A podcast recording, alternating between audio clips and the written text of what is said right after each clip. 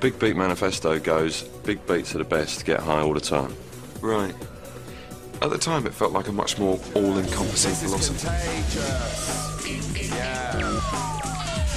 This is outrageous. This is contagious.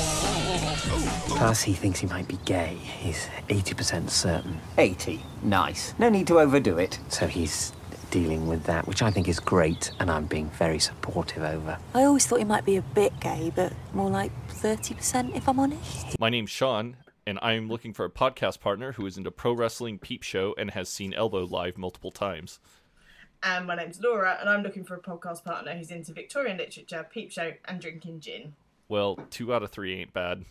How are you? Good. I feel like I made that same joke last week. The mm. The missing. Yes. 30 minutes that people will never hear. So yeah, we, we had some technical issues, didn't we? My end, the uh, my internet wasn't really working, and when I got in touch with Virgin Virgin Media, who, if you're listening, Virgin Media, I think you're a shower of bastards. They told me it was because of the heat wave that that was affecting the internet. Uh, and for like five days, we had a flashing green light on our router that nobody knew why, and now it's gone. Hopefully, it won't come back. That was that was what I pay sixty quid a month for for them to tell me that. I'll be honest, I am not a uh, internet expert. I don't think heatwave affects internet speed at all. No, I don't think it does either, unless it's melted the cables. But this was the only thing they could come up with was that it was heat, or maybe it was something to do with some sort of roadworks in the area that were affecting the fibre optic speed, but they didn't have an actual. They couldn't tell me like a postcode. This might be a problem in, and I just think that they were coming up with the first thing that came into their heads. Yeah. Uh, fucking heatwave sounds good to me. sure. Of course, why not?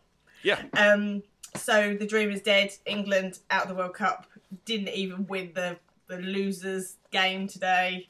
How are we feeling? It's funny to think that if this podcast had come out on time, you and I were all optimistic about England's chances against Yeah. Croatia. Yeah, we were saying a lot of stupid things, weren't we? Like this could go all the way, and oh yeah, it was all very upsetting on Wednesday night. I was ready to book my tickets to fly out there to take part in the victory parade. I mean, like shit. We were we were like Yeah, ready to roll. better luck next time, Yeah. England. Yeah, yeah. Three Hey-ho. lions. I want a refund for my plane tickets. I'll have you know. Oh dear, what else has been going on over there this week? Um Um so a lot of stuff that we're going to talk about after the podcast is over. Ah, of course, the Trump stuff. Yeah, we're going to Yeah. talk about Trump later, and then if you don't want to listen, you're going to slice it off, aren't you? So it's like on its own. Yeah. So a lot has happened and Laura and I really just want to talk about it. So we are going to talk about it after the show is over. So Yeah. the intro music or the closing music will play. You'll hear the fantastic sounds of Matt King and Man Feelings, and then as soon as that's over, you'll hear us talking about geopolitical issues. yeah. So with that, I guess we should get on with talking about Peep Show. Yeah, let's go ahead and talk about Peep Show. Let's Um, do what we came here to do. Yeah. Oh, we're only like three minutes in, and we're already talking about Peep Show. So this is we're off to a good start. Usually we're at like the ten minute mark. That's so- true. That is true. Yeah. So, Big Bad Andy. Yeah. What did you think of this episode? Yes, I liked it a lot. I remembered liking it, and I still liked it. It was one of those episodes, though, where I'd sort of forgotten what happened, so I'd confuse some of the stuff that happens next episode with what happened in this episode. Um, I'd forgotten entirely Mark's storyline for the most part. Yeah, Uh, that that happened to me as well. Where I thought that this was the episode where Mark uh, had to babysit his nephew or whatever, and his nephew shits in the toilet. Yeah, yeah, me too. I thought, I thought, I didn't remember that bit specifically, but I remembered him trying to get to, trying to be a traveling salesman with no car. I remembered that bit and thought Yeah. it was in this episode, which it is not. It's in next episode. Yeah, and uh, I gotta tell you, Mark's storyline is kind of eh this episode, uh, but I think Jeremy's with Big Mad Andy is super fucking funny. Yes, I agree with you that Mark's storyline is the weaker of the two, but Big Mad Andy more than makes up for it here. Which is weird because it's really Mark's storyline that is driving the entire episode, with Jeremy Yeah, is kind of like a secondary, like a very very secondary storyline. But really, I think Jeremy's is way funnier. I guess that that kind of is a credit to the character of Big Bad Andy because he is very funny and he does he adds a lot of humor to this episode. Yeah, and Liam Noble was nice enough to chat with us a little bit on Twitter, so we will also discuss kind of what we chatted with him about on Twitter. He's a super nice guy. Yes, he seems really lovely. Um, looking forward to talking about what he talked to us about a little bit more. Yeah, yeah, me too. So we kicked this episode off with Mark and Dobby, and they're at a cafe, and I still cannot find the name of this cafe. So if anybody knows the name of this cafe, please tell me so I can stop um, obsessing over it. I guess. Yeah, and Mark and Dobby are having their breakfast, and Mark is thinking about uh, going to work, and Dobby asks him if he's got his salad that she packed him, which is a couscous salad. yeah. Do you like couscous, Laura? No, I don't really. I'm not really a grains person. I don't. I don't really like rice, and I definitely don't really like couscous. What about you? I'm not a couscous fan. No, it's fine. I don't find it offensive, but I wouldn't choose to eat it. Yeah, Mark has a good description of it later where he says like little grains of misery sand. Yes, my Tupperware box it tastes as misery sand, and I think he's quite right there. Yeah. Oh, actually, that was like the very next line, huh? So I was thinking that was when he was talking to Super Hans, but whatever. Uh, Dobby then just kind of out of nowhere suggests that they do a dine and dash, and Mark is kind of appalled at this idea, and he's like, "Oh, what? Should we steal the cutlery and stab a policeman?" yes, he um he sort of thinks she's joking, but she clearly isn't. Um, and he thinks he says that they're partners in crime, and he thinks in his head Bonnie and Clyde, not the Wests. Which I did my research here, and I thought because I don't really know loads about Bonnie and Clyde, other than they were a couple who did the murders, and the same for the Wests. And I looked to see how many each killed. Bonnie and Clyde killed twelve. The West they estimate killed twelve to thirteen. So actually, I think that that's a bigger distinction in Mark's head than in reality. I think they're equally as bad. I didn't know anything about the West. Who are the Wests? Oh, they were a couple uh, in this country. I think they, where were they from? Like Gloucestershire, I think maybe, like somewhere over in the West Country. And they were a husband and wife murdering team. They mainly killed like their au pairs and their nannies and stuff, but they also killed his daughter from his first marriage, and they buried them under their patio and like they discovered one and then like and they were I think they were foster parents as well. It was all it'd gone on for years and then they dug up one and suddenly they found they hit another one and then they started digging up the garden and there were like twelve of them and they she's in prison now. He committed suicide before trial, so Oh, yeah. oh, it's fucked up. Yeah, fucked up pair. They um Dominic West, who you know from The Wire, is that right? Was he in The Wire? The English guy. Yeah, sure. Yeah, he so he played Fred West in a TV adaptation of his pre-trial interview tapes that I think was called Fred West or something like that. He was brilliant. He was amazing in it. Like it was like he was Fred West. He became Fred West Interesting. It's well worth a, a look because I think it's about an hour. Oh, it's called Appropriate Adult. That's what it's called because he had so Fred West had learning difficulties, and in this country, I don't know if it's the same over there, but if you've got like a diagnosed learning difficulty, you're allowed to have an appropriate adult to, to help you if you're being questioned by the police to sort of explain to you what's going on. And it's about his relationship with his appropriate adult based on the interview tapes they had from him. Dude, that's crazy. That sounds incredible. I might I'm definitely probably gonna Yeah, definitely probably like- gonna check that out. I'm sure it's on YouTube or something like that. It was on a few years ago, and he's like, honestly, if you watch it, then look up news footage of Fred West. It's uncanny. Yeah, I'm gonna have to check that out. That sounds incredible. As I did we talk about when did we talk about my fascination with true crime novels? Was that like two or three weeks ago? A few weeks that... ago, yeah, we agreed that we both had a massive interest in in true crime. So uh, it looks like the whole thing's on YouTube. So there you go. I am sad somebody beat us to the true crime podcast uh, genre. I know, I know. There's there's so many of them, but there's so many really great ones out there. It's uh, it's they're all worth a listen. I don't know. I like True Crime Garage. Do you listen to that one? Uh, I don't. Oh. Unfortunately, with Big Brother on right now, my podcast listening is almost all it's like ninety nine percent Big Brother and then one Uh, pro wrestling. Fair, fair enough. So, um, Anyway, wait, wait, wait. We're throwing it off on a murderer tangent. so Mark sees that Dobby really is serious about doing a dine and dash, and Mark is just kind of uh, appalled by it. And Dobby says that you know not everybody that does a dine and dash aren't all criminals, and Mark thinks that they definitely are. Uh, Dobby says that Gerard's death has made her really think about stuff, and that Mark has got to live his life. And Mark thinks like, "Uh oh, time to shut this down." Yeah, um, he says, "Oh, living your life though isn't just swimming with dolphins and climbing Machu Picchu. It's everything. It's me drinking my tea here. Like it's me just like taking in the bird song." And she, uh, he just is thinking in his head that he doesn't want to have a giant rucksack strapped to him and sleep in hostels, which I agree with him. Yeah, and uh, that he can't uh, have a peaceful poo in a hostel. yeah. Um, she says that it wouldn't cost very much.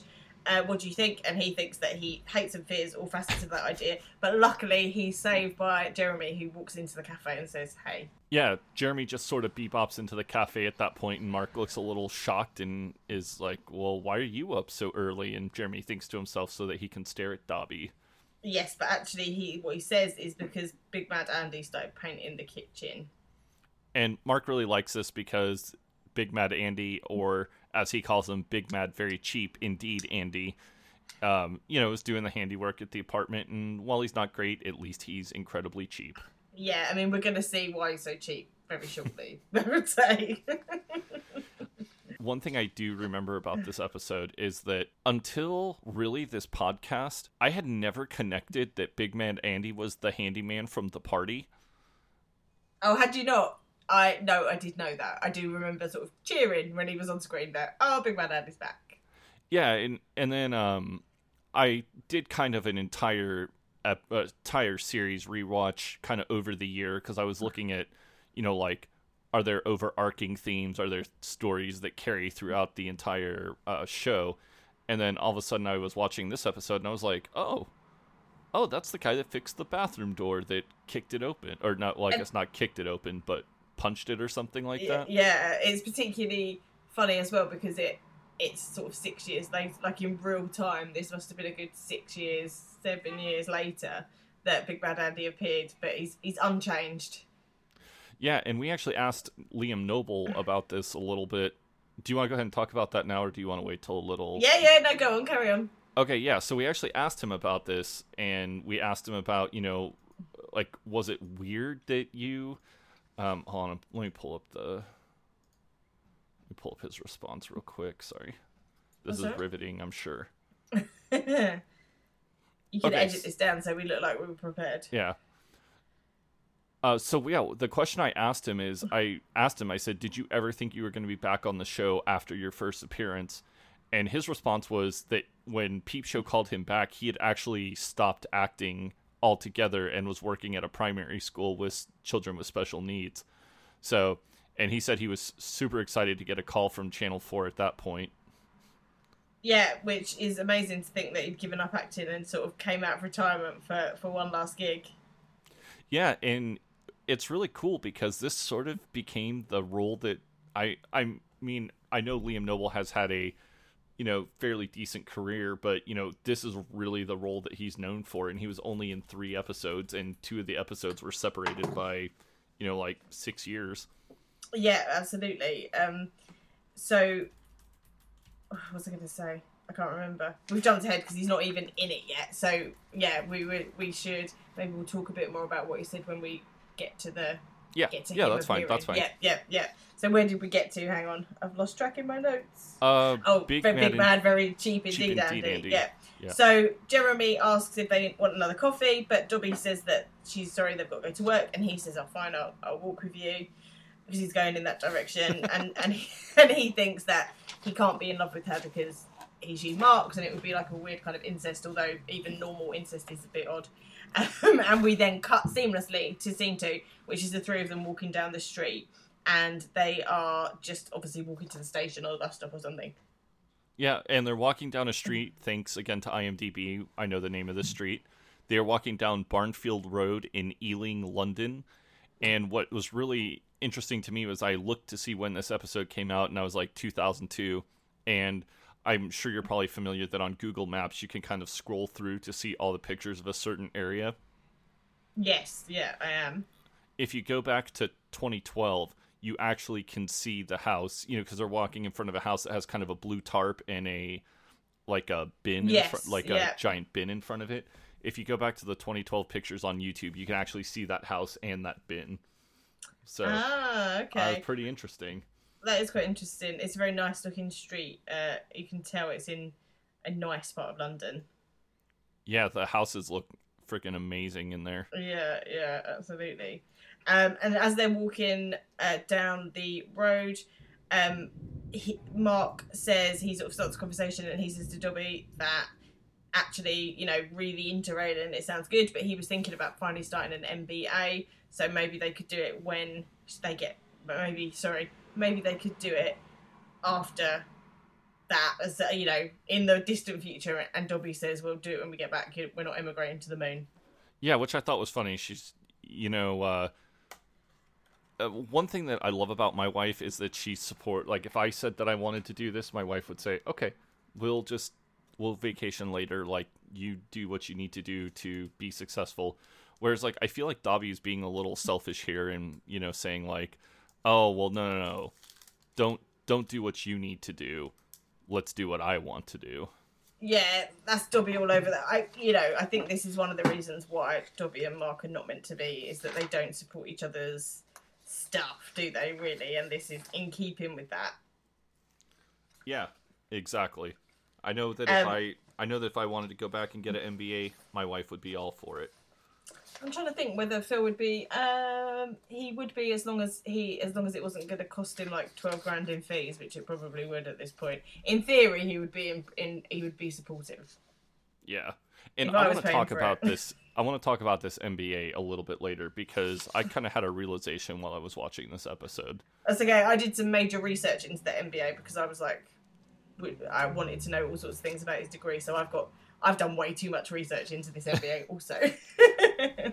Um, so as they're walking down the street, Dobby sees this cat and she starts kind of talking about her love for cats and how she loves the whole "screw you all, I'm a cat" vibe. Uh, she tells Mark that they always had cats in the house. They had Georgie, Pickle, Fonzie, Socks, and Bobtail.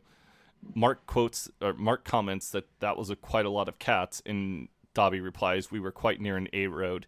And for some reason, I feel like you and I had a very funny discussion last week when we talked about this. we talked, didn't we, about my daughter had just read a book at um, nursery about death, and you were appalled that my f- just four-year-old was was learning about the realities of death, and it was she'd read a book about how pets die and grandparents die and we all die.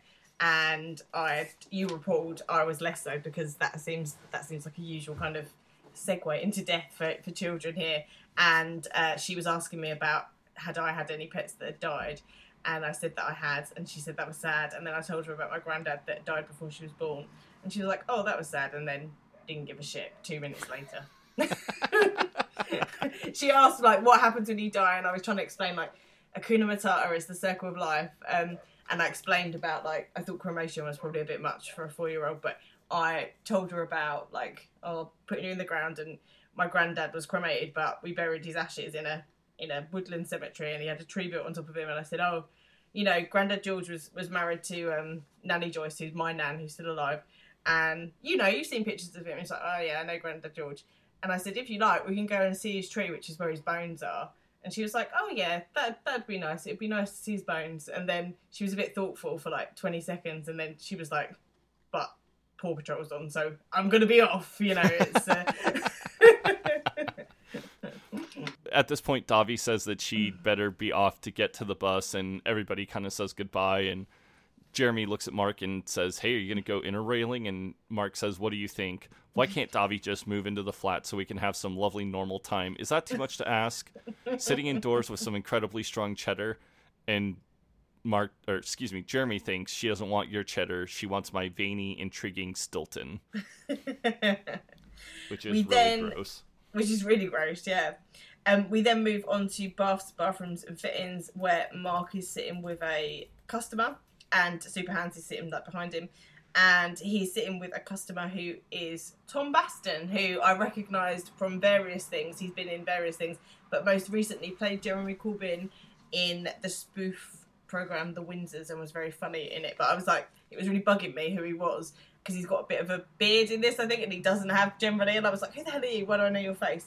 Um, but Mark is talking to him about what he what, what the customer wants for his bathroom, which is a very modern but also very traditional look, which is Fox in Mark. Yeah, and I think that this just sounds like the worst looking thing ever. Yeah, I agree with you. I think that these are, as Mark says, two very disparate styles. Yeah, and you know, he does a good job of like really trying to talk this guy off the ledge, so to speak. Yeah, yeah. He says he doesn't think it's an idea that actually exists in the world, but Super Hans he interjects and says you're looking for classic meets modern, and the uh, he says so clawfoot bath with thin line cistern, and the customer agrees that that is what he wants. Yeah, this is very funny. And then uh, Super Hans just kind of sits down, kind of scooshes Mark out of the way. Mark tries to put up a protest about, like, hey, this is my customer. And Super Hans just says, well, considering I'm your boss now, and Mark is a little taken aback by this news that Super Hans is his ba- or boss. Yes. Um, he says, since when? And he says, since this morning, I'm your boss. And then Mark says, you can't just take my customer. And Hans says, I can for two reasons. One, because, yeah, he wants me to. And second of all, because I'm your boss. So I'm going to be taking this customer. And then he gives Mark some money and he tells Mark to get them a large latte and a pan, And a raisin. Pan raisin. Thank you. yeah, Goddamn and, foreign language words. and I really like the way Super Hans hands him the money. It's like a folded in half twenty pound note, and he kind of like he just sort of he's got it between his two fingers, and he sort of just like palms it to him like he's such a baller that it's like oh here's some cash, go and get me what I want. when I used to play poker all the time, that was uh, occasionally we would play with instead of chips, we'd play with actual like real money, and that was how you would like put the big dollar bills in the or the big twenty dollar bill in the middle. You would like fold it in half and set it like a little tent, and you just try to make yourself look cool as fuck while doing it. Maybe that's where Hans has picked up this technique from. I could see Hans being a poker player, Yeah, although me too. I can't see him being a good poker player. no, it would depend how many drugs he'd taken as to how good he was at poker. I reckon. that is true. Um, so he Mark heads out and he thinks, "Don't fist me again, fate. This can't be right." Um, and he asks Robert Grayson on his way out if Hans is his boss now, and he says, "Well, that depends on how you define boss." And Mark says, "Just in the normal way."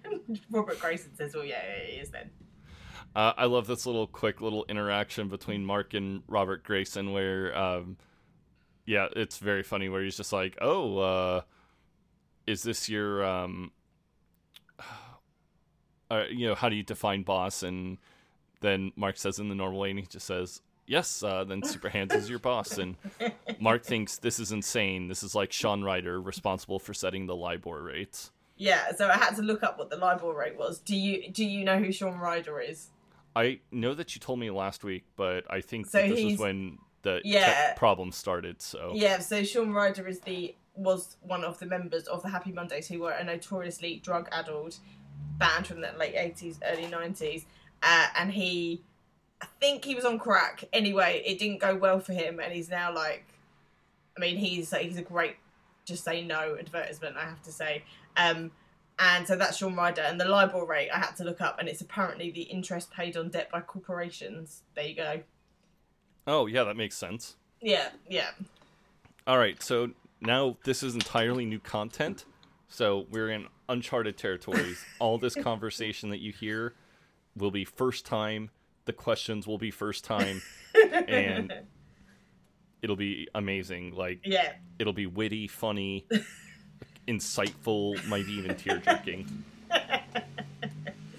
So we move on to the break room of baths, bathrooms, and fittings. And Mark and Hans are in there, and uh, Han, or, or Hans walks in and asks Mark if he's having his lunch. Um, to which Marcus says he is, and he's eating his couscous salad because Dobby makes a big batch at the start of the week. Yep, and he talks and he talks about how uh, Superhans notes that the salad looks fucking grim. Mark says that he just closes his eyes, he shovels it in as fast as he can, he opens them up, and there's the same amount there. Um, we also find out that Dobby leaves him little notes in his lunch pail, and the one that she left today said, "Because I heart you." Lovely, heartwarming. What is it with Mark and women drawing him cartoons? Yeah, I don't know. That's a good point. I don't think anyone's ever put a love note in my lunch. Phil, if you listen to this, which we know you don't, uh, He does make my lunch as well. Maybe I need to start hinting that I feel unloved and need more, more, uh, more assertion in my lunch times that he loves me. uh, maybe I'll start doing that to Nicole. I will. Yeah. Uh, I will try to do this with Nicole, and then I'll report back to you guys on what happened. to be fair, I normally just moan when he makes my lunch because it means I can't go to the canteen at work and get like a nice sandwich. I have to have like his slapped together cheese sandwiches, and he'll be like, "Well, it's the last week of the month." Oh my god, I totally can empathize with this. By the way, where it's like you bring, you know, that's one thing is that I just love hot food in general. It, like not even necessarily hot food, but like fresh food that hasn't been refrigerated. Yeah, yeah. And so sometimes like bringing your lunch with you can be quite a chore because you're bringing food that was made yesterday and is not always necessarily tastes the best when it's reheated. I'm completely with you, but but you know, Phil Phil give you an argument about economics. Yeah. Oh, I know. It's uh No, I mean it's since we started this diet and I haven't been eating out as much, it definitely has saved us, you know, a fair amount of money not Oh, it, de- it definitely does. Like eating properly and like sensibly and you know to a meal plan and stuff. It definitely it helps you financially as well as health wise. But man, it's boring. Yeah. Super Hans looks at Mark and says, Listen, Mark, I'm sorry about earlier, but I'm going to have to be on your case pretty much permanently now, belittling you if needs be. And then he just tells Mark, you know, hey, Oh, bear with me. It's my mobile ringing. He knows I'm podcasting. Hang on. You're on air, Philip. is he I'm on podcasting, dude. Oh, you're leaving. All right. Um, enjoy. Were the girls all right? Were the girls okay? All right. I'll see you soon. Drive, drive safe. Love you. Bye I'm totally leaving this in. bye. Should put him on speaker so the whole world could have heard him. Mark says that, you know, Hans is belittling actually in a way kind of made him pleased because it made him finally decide to do something. And Super Hans just all of a sudden looks very concerned and he says, You've got plenty to live for, Mark. You've got a kid. yeah, I love this, and I love that. I love uh, Mark's reaction where he's like, "No, not suicide," and Hans seems surprised. He's like, "No, Oh, really?" oh, yeah. uh, but Mark says that he's finally going to do an MBA evening class and to get a business of his own going. And Hans says that's great. That's them both moving up in the world. And since he's got prospects now, he's going to try and find the perfect partner. And I love this line. He says he's been lucky enough to have shared relationships with some very creative, volatile, very intense women, but now he just really wants a normal one. Which is completely my dating history, I have to say. That was that was pretty much everyone I'd ever been with before I met Phil, who is the normal one. Yeah, uh, you had some relationships with some very creative, very volatile, intense people. very very volatile, very creative, very intense. yeah, I never really, you know, I some, I, I think about like some of my friends' relationships where they're just like, oh my god, we just fight all the time, and but you know we make up and our relationship's stronger than ever, and I'm like, oh, Who's Nicole got the I- energy for that, mate? Yeah. Yeah, well, Is I agree with you. I've been there and it's so tiring. I enjoy I enjoy the on a levelness of Phil. Yeah. Um, everybody's kind of at this point. We go back to Apollo House, and everybody's just kind of chilling out over chilling out over at Apollo House. Um, Jeremy and Dobby are sitting in the living room, and Mark and Hans walk in, and Mark just says, "Meet Mister I- Eisenhower," and Dobby looks all excited and says, "Oh." Or uh, excuse me, Mark says, "Meet Mr. Eisenhower. Uh, isn't it a sweetie?" And Jeremy asks Hans what he thinks, and Hans just looks at him and says, "Oh, I'm guessing cat." yeah, um, Mark goes to let Mr. Eisenhower out of his carrier, and uh, Dobby looks over and she says, "Oh, it's a Siamese." Yeah, I don't like those. They're a bit horrible, uh, and sort of loses interest immediately. Yeah, and all I can say to that, Dobby, is fuck you, Siamese are the best. Oh, do you like? So I think Siamese are a bit mean. Oh, I've never had a bad interaction with a Siamese cat. Oh, Maybe I've just See- been lucky in my life. No, well maybe I've uh, maybe I've been unlucky because all the Siameses I've ever known uh, have been a bit fighty and beaten up my cats who weren't Siamese. So maybe it was just bad luck. Maybe they're just territorial. I don't know. My best friend in high school had a uh, a chocolate point Siamese, and uh, that thing was awesome. I loved it. I mean, they're beautiful. They're really beautiful, but all I've ever known is them being on the the uh, delivery end of some hard cat beatings. Um, Mark thinks that this is horrible because his uh, woman bait has failed, and now he's going to have to look after the cat until he dies. They can live for 25 years. He'll be 60 and doubly incontinent, incontinent, and Dobby still won't have moved in with him. Yes, um, and I saw on your notes that you'd said what cat lives to be 25. So I did the research, and Are you hearing from- this thunder, by the way? Yes, I can hear it. I thought I thought can I hear thunder? I thought it was maybe because they said there might be thunderstorms here, but I can't see a cloud in the sky, so I was very confused. Oh, it's crazy. I just noticed that, that my uh, mic is picking it up. I didn't realize the thunder was so loud. Sorry, I didn't mean to interrupt. That's okay. So yeah, um, so anecdotally, my sister had a cat that lived to be 19. She was called Andre, uh, and my mum had a cat that lived to be 22. She was called Linda, but still obviously not 25. But then I googled oldest cat in the world, and I can tell you the oldest cat on record was Hold on, hold on, hold on. Let me think here. uh, you, I'm gonna say 41. Oh, you're quite close. 38 years and three days old. That was That is- cream. That is old. That was Cream Puff. Cream Puff was a resident of Austin, Texas.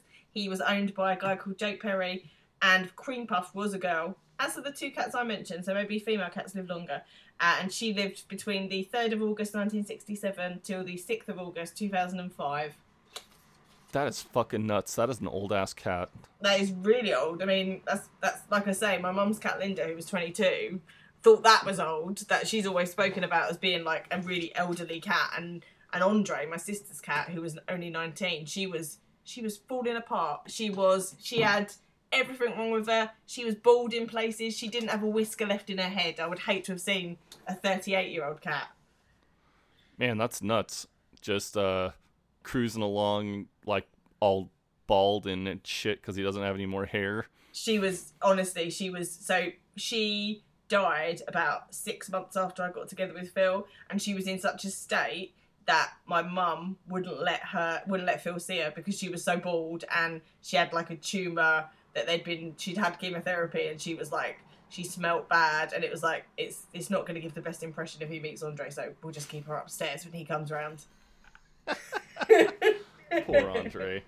poor andre I'm sure Phil would have loved Andre regardless. exactly yeah yeah i'm sure Um, so Mark walks into the kitchen and he sees Big Mad Andy, and he thinks to himself, "Great! It looks like Big Mad Andy's done no painting at all." And Mark asks Andy if he wants a cup of char or would you prefer some, and he thinks to himself, "What's a blokey name for coffee?" And then says hot Java.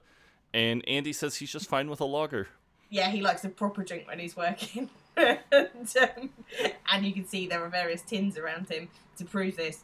Uh, and Mark asks if, if he's sure it's Dulux Heritage because it's all in unmarked tins. And Big Mad Andy said that's how the trade get them. And Mark seems unconvinced. Uh, he then says, Is that definitely breakfast room green as well? And Andy just says, in the most pissed off tone imaginable, Whatever you ask for, mate, that's what it is. And kind of his tone would tell you that there's going to be no further discussion about this. Yes, and Mark thinks I really enjoyed this part because Mark kind of feels like he won. Um, at this point, Dobby walks into the kitchen and says, "So, have you thought more about the interrailing plan?" And Mark thinks to himself, "Make it seem boring, my signature dish." And then he says, "To Dobby, I was thinking we should plan the route meticulously, how we're going to get to each place, timetable, hostel pricing structures, really dig down in the details. And this is just fine with Dobby. Yeah, yeah, she seems actually excited about that idea. Um, and Mark thinks, great, sh- great work there, Corrigan. I've shot myself, shot yourself in the foot, and then scored an own goal with it. Just then, the doorbell rings, and he goes to it to open it to a woman that we've never seen before. Uh, and she says that she's here about the ballet shoes. And Mark is super confused, and he's like, "The ballet shoes? Is she going to mention Jesus?" And the woman looks a little concerned, and she says, "Sorry, have I got the right flat?" And before Mark can answer, Super Hans comes around the corner and he says, "Sarah, Sarah, yeah, come for the ballet ballet shoes, yeah." Just a minute, and then they shut the door on her face, and Hans explains his scheme to Mark. Yes, he says he's worked out how to find the perfect woman. Um, is to advertise on Freecycle, which I don't know if that's something you have there, but it's a website where you offer stuff you don't need for free to people. Um, it's kind of like eBay, but without the payment. And um, he says that if he works out the right combination of free stuff, you can engineer who comes for it. So um, he's put these ballet shoes on, and he explains that she's going to be conventional, have a conventional nature, but with an adventurous love of the arts, and she's going to be limber. If you get get my drift, yeah. Mark And, uh, Mark wants sorry, to know. Sorry, go ahead. No, no, no, go on. Uh, Mark wants to know why Super Hans is using his place and not Super Hans' own home, and Hans says his place has a bit of a men's hostel vol- vibe. It's a bit, uh, a little bit seamany, and Marcus thinks to himself, "Okay, well, I guess I win."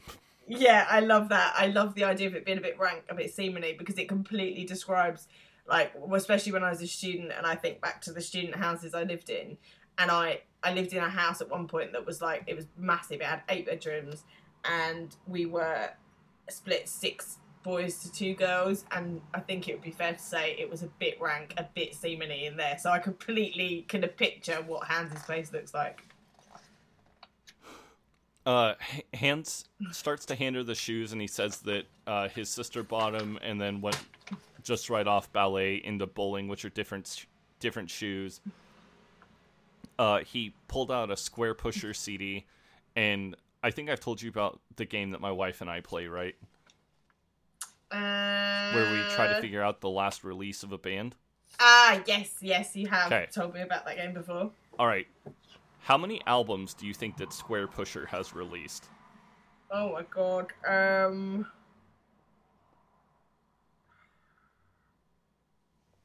Oh, so I can think of two. I think off the top of my head. So I am gonna say that they have released. I think that that the two albums I can think of are like thirty years old. Six albums. Seventeen. Oh wow. Okay. when do you think the most recent uh uh Squarepusher album was released Well, as the two I can think of are like 20 years ago, and I'm pretty sure one of those is their debut album, I'm gonna say they must have been releasing stuff all the time. So, two years ago, 2016. it was 2017 called Ah. electric There we go, cl- close. Have they pretty much released an album a year for the past 20? Is that is that their career? uh yeah i mean 96 97 98 99 didn't release anything in 2000 2001 2 nothing in 2003 nothing in 2005 nothing in 2007 8 9 10 nothing in 11 12 nothing in 13 14 or 16 Wow, I mean that's prolific. Yeah, and uh, they s- albums for the most part seem to do okay. Wow, well they've got a, they've clearly got a dedicated fan base. I believe it is just one person. Oh yeah, it is, isn't it? It's a pseudonym for one man. Yes, it is one man. whose Matt, whose name I don't know, but yeah, I know it is a one guy. He has a very he has a very British name. What is Are you name? ready for it? Go on.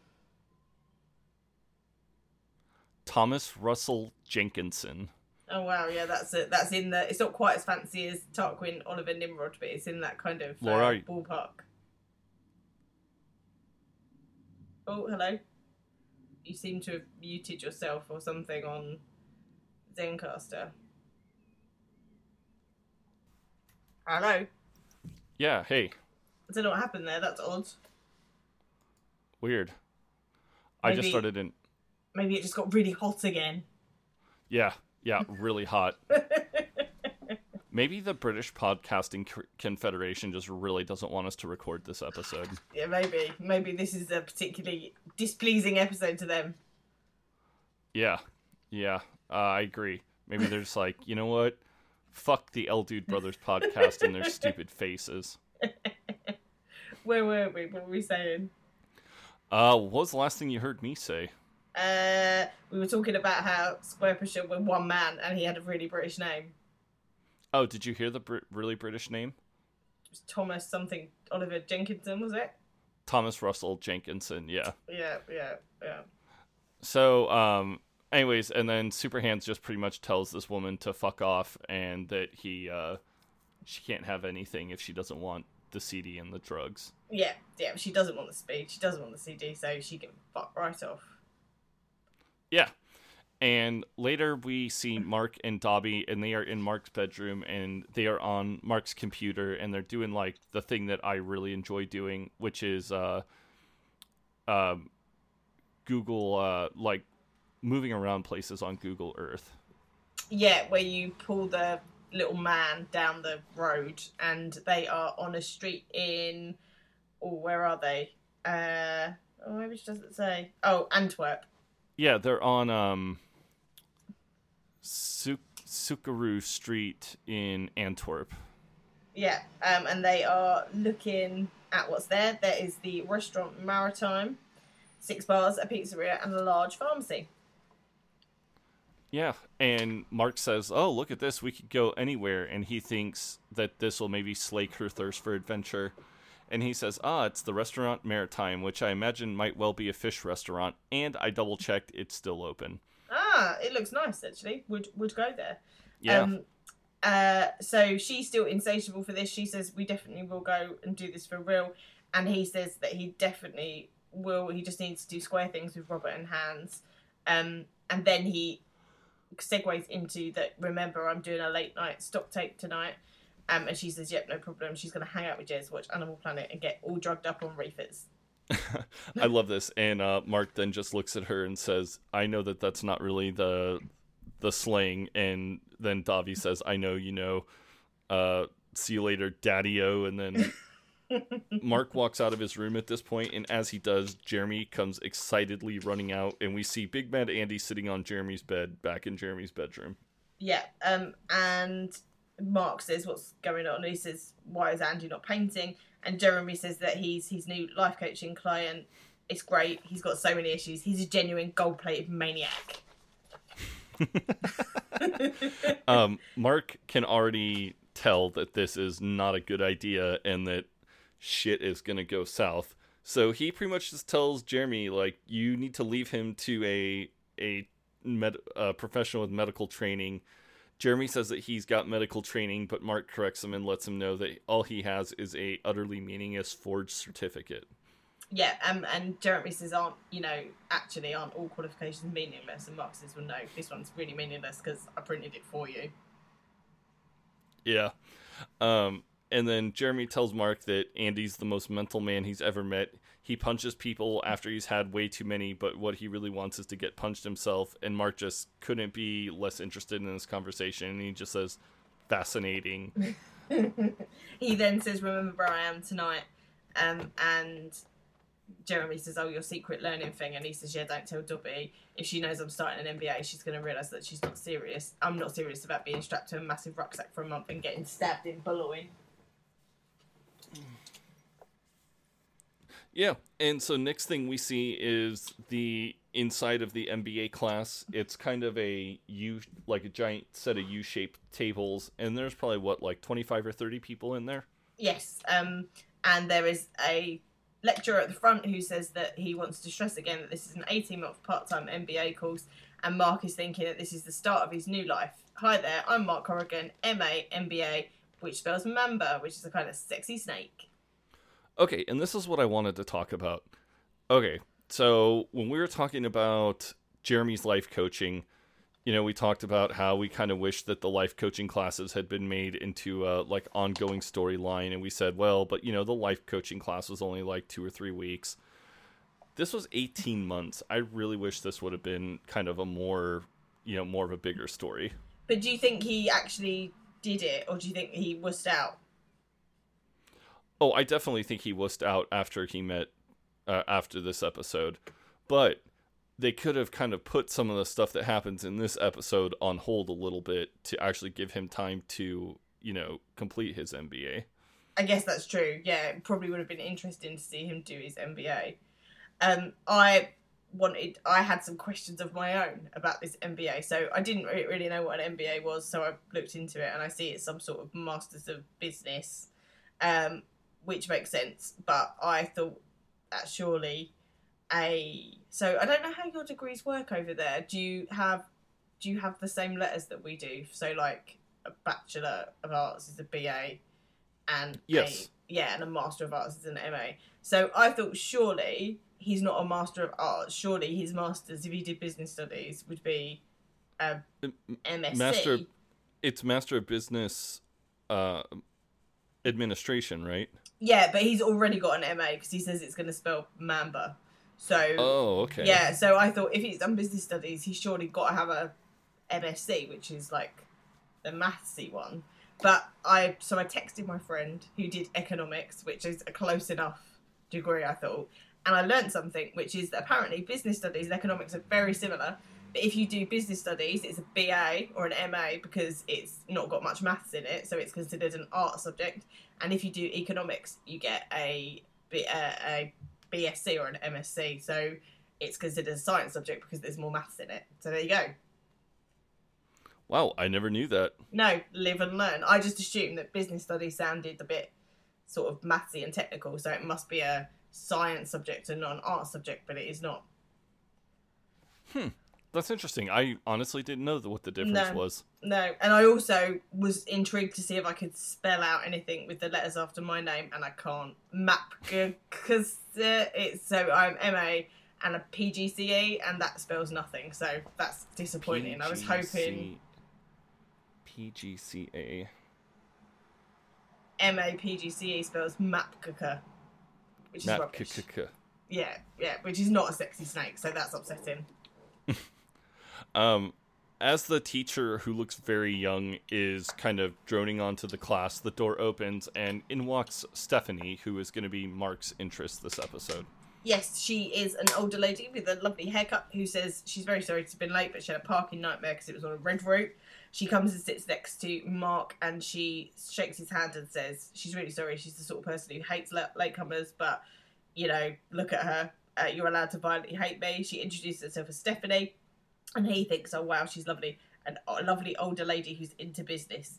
Yeah, she is. She seems very lovely. She sits down and she immediately starts kind of whisper talking to Mark, and she asks Mark if the teacher's any good, and mentions that he looks like he's twelve. Mark says, "I can't talk," or thinks, "I can't talk when the teacher's talking. I've never ever talked when the teacher is talking," and he responds to Stephanie, "Jury's out." And yes. then we go on to see what Jeremy and Dobby are doing while Mark is getting his MBA. Yes, so um, Mark, uh, sorry, no, not Mark. Jeremy brings Dobby in a cup of coffee, says that he's used the good stuff that Mark thinks he's got hidden, and they are sharing a joint. Uh, Dobby asks how Andy is, and Jeremy says, you know, he's fine. I kind of wish he'd go home at this point, though. And Sort of fine. it's sort of fine. Um, but he's vulnerable and a violent drunk, so, you know, how it is. Yeah, and uh, as they're watching kind of a knoc- nature documentary, and and Jeremy just says, "Bees are idiots, aren't they?" And Dobby's like, "Yeah, they are. They totally are." And this is not what Jeremy wanted to hear. No, uh, he says they've got incredible compatibility on the bee front, but they must disagree on something. So he asks her what she thinks of Venetian Snares, who are apparently a band. I had to look them up. Um, and she says that he's a decent low end Samsung, but Aphex Twin's still the iPhone. Do you know what I mean? And Jeremy's really pleased with this analogy, really like thinks it's really spot on, but then thinks, oh shit, please don't be perfect. Please don't be the one. And I always thought when she said Venetian snares that she was literally talking about like, uh, oh, but you know what? I guess that would be shades, Venetian shades. So I guess I'm the stupid idiot. My only clue was I knew Aphex Twin were a thing, so that, that otherwise I wouldn't have. I would have. They could have been talking about anything. Yeah. Um, while they're sitting on the couch, just kind of chit chatting about this and that, you all of a sudden hear just uh, Big Mad Andy just kind of bellow out, you know, uh, Jez, I need your help. and Jeremy's like, oh, fuck, I don't want to deal with this. And so he goes back into the kitchen, and uh, Big Mad Andy just looks at Jeremy and says, Jeremy, am I mad? Tell me the truth. And Jeremy just thinks to himself, as a box of twats. As a bottle of twats, which is one of my my go to uh, insults. I, love, I love mad as a bottle of twats. Uh, and Jeremy says to him, No, you've just got some challenging behaviour and issues around punching, which we're working through. And Big Mad Andy's crying. He says, I want to stop feeling like this. And Jez thinks, Is this good collapsing? Positive collapsing? Um, yeah, he's just letting it all out. Crying's good. He's going to stop in a minute and feel a lot better. Yeah, it's very funny. Oh yeah, and as he kind of collapses, he kind of collapses right in front of the um, refrigerator, and Jeremy really wants to get a Twix, and he asks Dobby if she likes Twix because there's two of them in the freezer, and Dobby says she hates Twix, and Jeremy's like, "Yeah, that's perfect because I fucking adore them." And then Dobby does the old, only joking. Who doesn't like Twixes though? They're fantastic. They are fantastic, to be fair. Um, and Jeremy says, I know you're working through a lot of stuff, Andy, but could you I just get to the Twixes? But Andy's still collapsed, crying on the floor. Yeah. We see a little short time later, uh, Mark is back at the um, the MBA class, and he's looking at kind of the different cups of coffee or types of coffee that they have, and they have they have breakfast blend, special blend, and double black diamond extra special blend. Holy Christ, that was a tongue teaser. yeah, which sounds delicious. yeah, and Mark just thinks to himself, uh, I'm just gonna go with uh, what I know. Breakfast blend it is. He's not very adventurous, is he? No, do you have a coffee flavor of preference? Uh, I like I like a cold latte, but if I'm going hot, I like less like less milk and more coffee. So I like like cappuccinos, like things that are like sort of where the ratio is that way round, or just black coffee. But I'm one of those difficult people, so I have I have trouble. I'm not like lactose intolerant, but I have trouble with milk. It like repeats on me, so I always have soy milk. So I have to go somewhere where they have soy milk, or otherwise I just have to have it black. So if I'm somewhere where they've just got normal milk, I'll just have it black. What about you? Oh, um, I like uh, I like light coffee, like uh, like a blonde coffee. Oh, okay. I don't really know what that means. Is that less strong than normal coffee? I don't know that it's necessarily less strong than a normal coffee, but it just it's got uh, it doesn't have quite the bitter taste to it that coffee sometimes has. Oh, okay, I don't think that's a mainstream thing here because I've either I've never heard of it or I'm a terrible cretin. Is there a Starbucks near you? Yeah, yeah. There's Starbucks everywhere, every corner, mate. I mean, I spit out the window and I hit a Starbucks.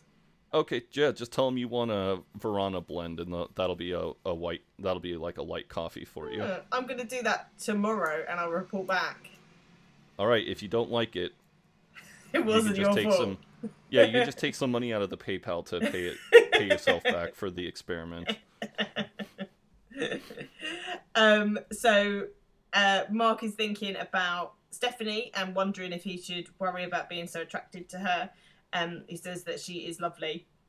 Maybe that's what he needs is an older, lovely older lady to tell me what to do with my life to a grown up. I bet she's terrific at sex. And uh, she sort of says, care to join me? And he thinks, oh yeah, that she's a proper human being. Yeah, and this really cracks me up that Mark just assumes she's good at sex. She probably is though. She does look filthy. She does. Oh yeah, goddamn, does she ever? Um, you know what he means. yeah, she does remind me a bit. She kind of has that Callie personality that Mark Yeah. seems to just really dig. Yeah, absolutely. Um, at this point, uh, Mark asks Stephanie if he can sit down with her, and she says that's fine. And um, they start talking about the teacher. They say, "Oh, not bad." And Mark says, "For a twelve-year-old," and then he kind of chides himself for using the same joke that she had just used. Um, they start kind of talking about what they're what they're here doing, and Stephanie just wants to know if Mark has any dating ideas, and he unleashes his dating idea, a dating Yes. app for the discerning individual. Yeah. Um, he would call it either Amicus or Superium, and she suggests Simpatico, and he's like, "Oh, I like that." And he says you could have two levels: Simpatico Normalo and Simpat- Simpatico Maximus. Um, and she says, "What made you think about that? Are you single?" And he says, "Yes, I am. I have been for a while." And he thinks, "Okay, interesting. Why am I Where the fuck did that come from? yeah. And she says she's looking to invest in a small business. Maybe they could get together and talk about it. Um, she suggests tomorrow having lunch, and um, and he suggests a place called the Plough. And he thinks, "What am I doing? Is this business? It might not be business. Feels good though." And he thinks, "I'm reinventing myself. He could be anyone he wants to be. Bond? No, that's ridiculous. He's Bergerac." So next scene, we're back at Apollo House, and it is Mark, Jeremy, and Big Mad Andy. Um, Andy and Jeremy are in the, or Andy, I should say, is in Jeremy's room, and he's kind of like crying and sobbing and stuff like that. And Mark just says, "Oh, I see Andy hasn't made any progress," and Jeremy says, "Not with the decorating, but in terms of his mental health, he's really nailing his demons." And Mark says, "Well, that's all nice, but it would be even nicer if he was painting my walls." Yeah. Um, so Jeremy says, "How was your learning thing?" And he says, "Normal, uneventful." And then he sort of thinks again, and he says, "No, not normal, odd, eventful." And Jeremy immediately leaps on this and says, "What's the gossip?" And Mark tells him that the dating agency idea that he's had, which Jeremy says, "What bringing dull workaholics together to spare the rest of humankind." And Mark agrees and says, "Yes, well, he's met a woman who's interested in investing in it." And uh, Jeremy looks as like, ooh, a woman. And Mark says it's an older woman. And Jeremy wants to know if he fancies her. And Mark says, not, well, maybe a bit. She is nice. She's grown up. She wears fitted jackets. She's conservative with a small C and sexy with quite a big S. Yeah, and I've written in my notes. I think that is definitely Mark's type. I think maybe Stephanie was the one. Oh, that's a hot take. But yes, I might actually agree with you there. I mean, mm, maybe not. I, I don't know. I struggle with this because there are so many people, there's so many women, and I've definitely got an opinion on who I think the one is, which I'll discuss later because we haven't seen her again yet. But I, which gives away who I think it was. But I do think out of all the like small women, not small women, like the minor women, maybe Stephanie and Callie, maybe they were the ones. Yeah. Yeah, I definitely could uh yeah, I definitely could see you know that uh, I could see him ending up with either of them. Yeah. Um, and Jeremy says, just one word of advice here. And Mark says, I know what you're going to say. Don't throw away what I've got with Dobby. And he says, no, my advice is fucking suck. I've always thought you needed an older woman to sort you out, a sexy auntie. And Mark says, oh, I don't know she's interested in me in that, in that way. And Jeremy says, yeah, I'm sure she is. Just dive in. Yeah, and he just says uh Mark just says, "Okay." And Jeremy just says, "Pull your pants down and put it in her." And Mark just kind of rolls his eyes and he says, "Thank you for the advice, Jeremy. That's great advice." And Jeremy just says, "I mean it. Pants down, stick it in." and Mark just says thanks and walks away. And um, oh, I got some similar advice to this, so um, you know, worked out okay. So it's not the worst advice ever. It's not the worst advice. Probably, probably not the most uh, thoughtful of advice. I'm going to say, but yeah, I mean, fine, whatever. Um, we then move to the lunchtime date, business date, where um, Mark and Stephanie are talking. As Stephanie's talking about the the business idea, and she says, "What about if with the Maximus package, if you're busy on a work project and you don't have any free evenings, you can simply freeze your membership?" And Mark loves this idea. Um, and thinks that she's like a sexy human Duncan Bannatyne, who was one of the dragons on Dragon's Den over here. Ah, okay, I didn't know that. What do you call it? You don't call it Dragon's Den, do you? You call it something else. Shark Tank. Shark Tank, that's right. Yeah, Duncan Bannatyne was one of our sharks. As Mark and Stephanie are sitting there talking, Jeremy just happens to show up in the cafe, and Mark looks very surprised.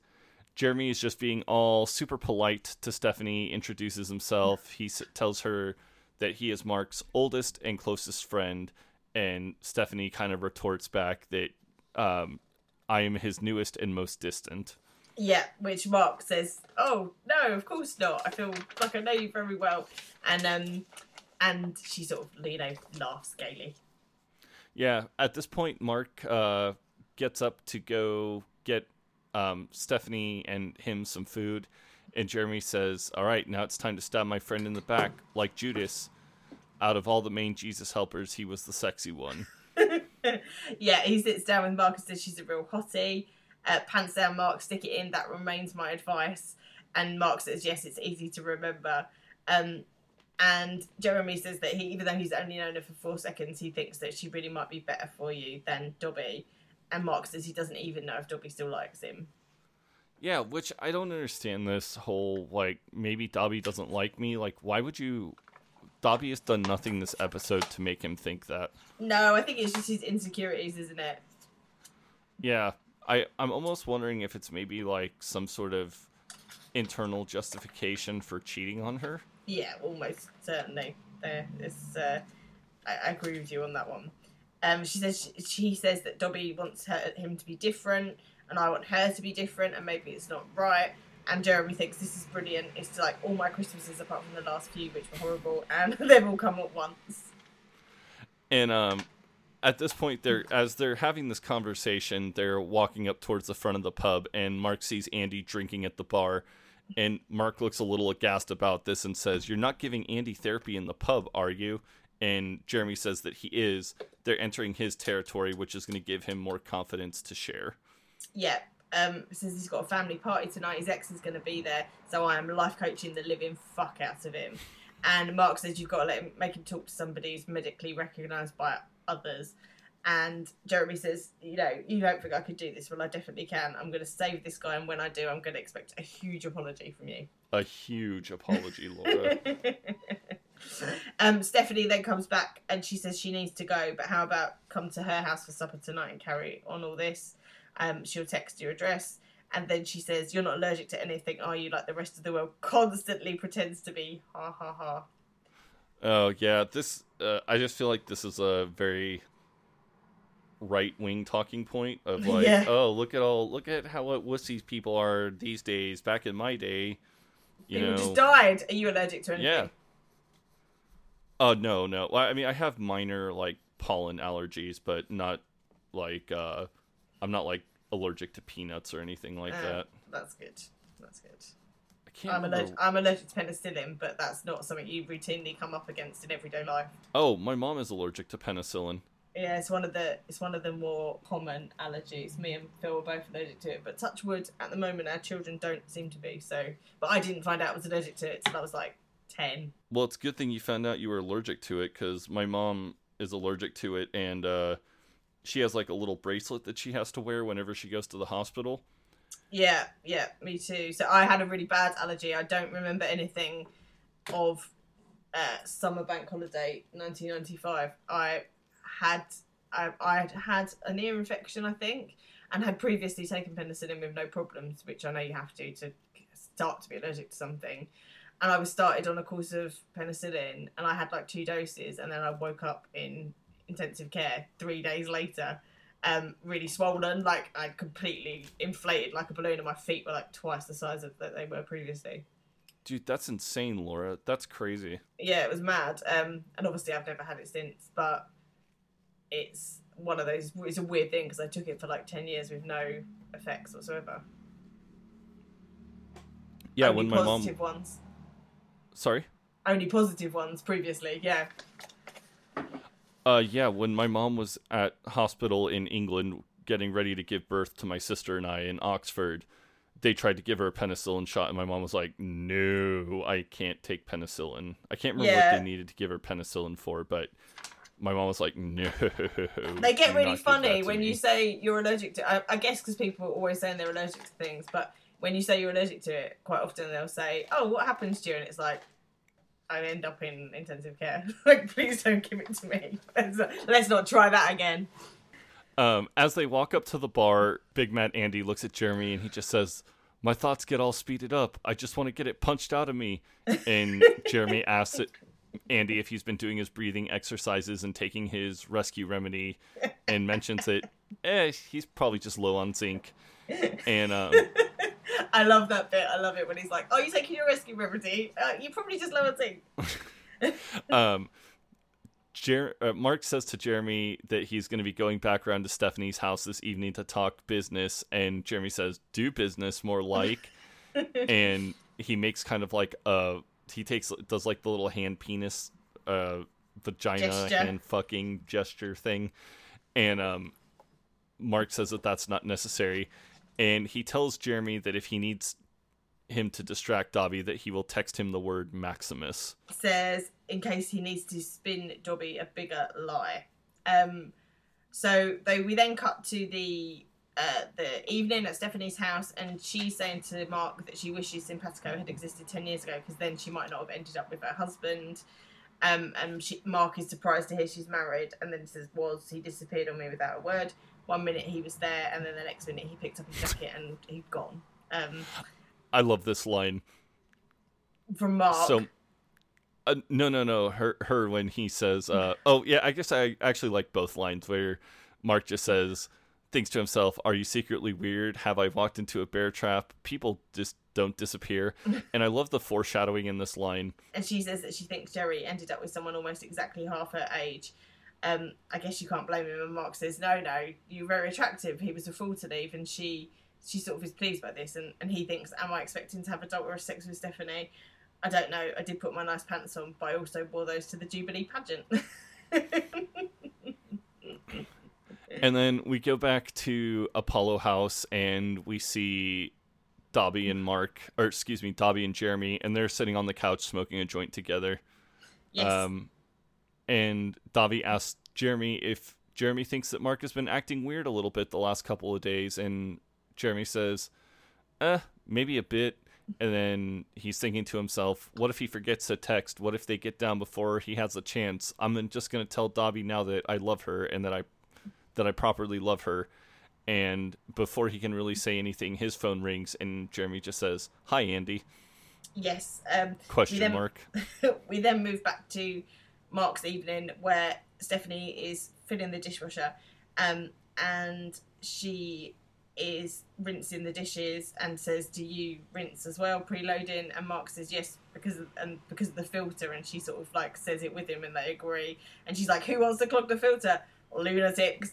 Um, this is a constant row in our house because Phil rinses, and uh, for anyone that has heard anything about mine and Phil's relationship, might surprise them to know that Phil rinses and I do not, and we have a constant argument about whether or not we are clogging the filter. Yeah, see, Nicole and I do not have this issue at all. We just uh we just throw shit in the dishwasher. I'm sure our clog our filter is probably clogged to hell. Um, yeah, this but was. doesn't really matter. We had the same dishwasher for like seven years, and then it broke, and it was out of warranty, so we bought a new dishwasher. And the guys that installed it were trying to tell me about this and sell me some product for my filter, and I was like, man, like it, honestly, it's like two hundred quid every seven years, which probably works out to like minus pennies per wash. Like I can live with that. You don't. I'm not going to buy your product. I would buy it if somebody sold that to me right now because I think our filter is clogged to hell and back. No, because you have to use it every time, and it's like seven pounds a box, and you have to, and it only lasts for like a week. I'm not spending that sort of money. Like the money, I'll, Oh. the money I'll save on that shit, I'll buy a new dishwasher. For some reason, I was thinking this was like liquid plumber where you just pour it in there. And No, just, no, this was like a like a product you have to use with every wash. It was a Ah. scam. It was definitely Yeah, a scam. fuck that. Yeah. Fuck that. Um, Mark wonders at this point, like, what can he get away with before it's surefire infidelity? A kiss on the lips? Some people say hello like that. And I'll be honest, I think that he's cheating on Dobby just by being there. Yeah, I agree with you. Like this is already if you're not telling your partner about it, this is definitely already cheating. Um we then move back to oh sorry, um Stephanie then says that to Mark could she open another bottle of wine because she'd like to get a bit more drunk. Um and he thinks, Oh, this is moving up a gear. Um yeah, I'm gonna text Jez the word Maximus, but as he goes to get his phone out of his pocket, the little note from Dobby from earlier in the day saying "Because I heart you," uh, falls out of his pocket and flutters to the floor, and it's even still got a bit of horrible couscous stuck to it, and that is um, that's the end of, of Mark's thoughts on infidelity. Really, He's, he remembers Dobby. Yeah, and um, as so, so Stephanie is in this like probably like front room, and she's kind of shouting at Mark, and Mark is just slowly walking down the front walkway. He grabs his jacket off of the banister, quietly opens the door, and just slides out of the house. It's so goddamn funny because he's just done the same thing to her that her ex husband did to her 10 years ago. Yeah, and like the way he picks up his jacket and she calls from the front room like, "Shall I put some music on? Do you like Van Morrison?" And he's like, "Yeah." And she's like, "Who doesn't like Van Morrison?" And he's just like, no. and you just hear Van Morrison start to play as he closes the door. Yeah, and as Mark is closing the door, Stephanie is shouting, Shall we have a little dance? And Mark just thinks to himself, I am so sorry. Um, just previous to him opening the door, we saw that Mark had got a text that said urgent, it's all gone to shit from Jez. And we then cut to what Jez is doing, which is he's in a garage area with Andy, who is holding a pot of paint aloft and saying that he's going to fucking drink it. I really just love this entire scene where uh, he's threatening to drink the paint, and Mark is thinking to himself, uh, you know, like, what the hell is going on? Jeremy says drinking paint is a bad idea. Mark that's wants to know how. That's his medical um, advice there. Yeah. Mark wants to know how this is painting his kitchen, and Jeremy just says, You were right, Mark. I can't fix him. I'm not Freud. And Andy just says that he, I want you to punch me, Jez. I want you to punch me better. um, this is a testament to how funny Liam Noble is in this part, I think, because clearly, you know, it's funny writing, and he, uh, the character Big- Big Mad Andy is funny anyway, but he really injects like almost a pathos, like Big Mad Andy's so sad but so funny at the same time. Yeah, and um, he says that he's if Jeremy doesn't punch him, he'll drink this paint because it's really cheap and nasty paint. And Mark just thinks to himself, "I fucking knew it." I have to say, I don't even think like. I don't even think the most expensive paint would be good for your insides if you drank it. I'm just putting that out there. Well, at least paint doesn't have lead in it anymore. That's true, but I still think you can pay 20 quid a can of Farrow and Ball and it's still going to fuck you up if you drink it. Yeah. Um, Andy says, "Fine, if you won't punch me, just kick me in my ball bag." And uh, Jeremy just says, "All right, fuck it." And then Jeremy just starts beating the shit out of Big Mad Andy. He's punching him, kicking him. Mark is just looking on in in like agony. As he's doing it, Andy is just yelling, "Yes, more, more, yes, This is this working! working." Um, and I like as well, like, the way Robert Webb plays this, where he sort of, he's like hesitant to do it, and then he sort of, even as he's kicking the living shit out of Big Bad Andy, he's still kind of being quite British and polite, and like, he's like, oh, sorry, and then he says to Mark, this is working. Um, and like apologize to me and mark says this is not a triumph of your technique you're just kicking a man in the bollocks Yeah, it's so funny. Um, it is it is is so funny where Jeremy is just like so proud of himself and Mark is just like ugh disgusted. did liam noble talk um i can't remember from the conversation but did he talk any more about what it was like to to work on peep show and film with these guys yeah, well, he, I didn't ask him specifically what it was like to be on the show, but he did. Um, let's see. He said that he had to um, audition a few times. It also sounds like that he was not really happy with his performance. I don't know if that's just maybe like humble brag or something like that. Because he just says is a brilliantly written show, and the performances, minus side, are so great that they stand up to repeated viewings. oh i don't think i don't think that's fair as if he is saying it was because his performance is brilliant particularly like even more so in this episode than the first time i would say Yeah, I I think he's great. Um, he um, apparently had been a fan of the show. He well, eh, not apparently he was a fan of the show because that's what he said. Um, he said he was really excited for first audition as I was a fan of the show, though they weren't so excited. And he says he had two to three auditions before getting the offer. And well then they uh, absolutely picked the right man i think Yeah. Yeah, I mean, he was just so nice. Like he was just like I said, he was just so generous. I mean, we talked to him for probably what, like probably half an hour. You and me just firing off questions. He um he works with uh, Redbridge Youth Theatre now, doesn't he? He was saying, and um he works saying about how important it is to get um sort of young working class people into into acting. Um, and it sounds like he's he's doing really well with that. And I was looking at his Twitter and stuff, and it seems like he's doing some really valuable sort of educational work. So fair play to him. The thing that I just think is so funny that he was talking about to us too is how people still recognize him to this day. Yeah, and he was saying like people that aren't weren't old, and old enough to watch the show first time around, like students, he's very popular with now, which I think is brilliant.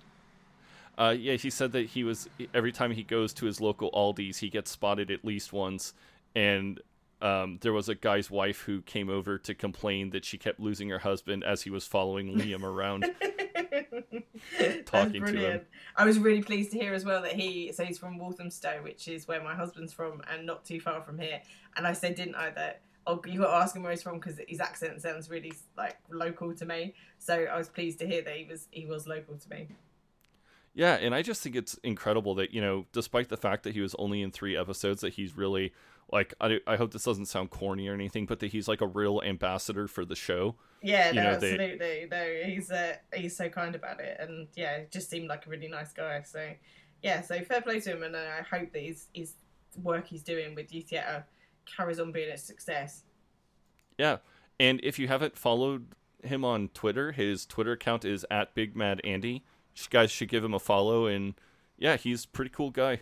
He's Yeah. very like he seems very like chill and down to earth, like very much Matt King in DMs is very much that same way too, where he's just very like chill and down to earth. Yeah, and he's not mad at all. So Yeah. Oh, he's super polite. not mad at all. There you go. Yeah. Um, so we're back at the house and uh, with Mark, Dobby, and Jeremy, and Dobby looks a little upset, and she just says, "Oh, is he all right?"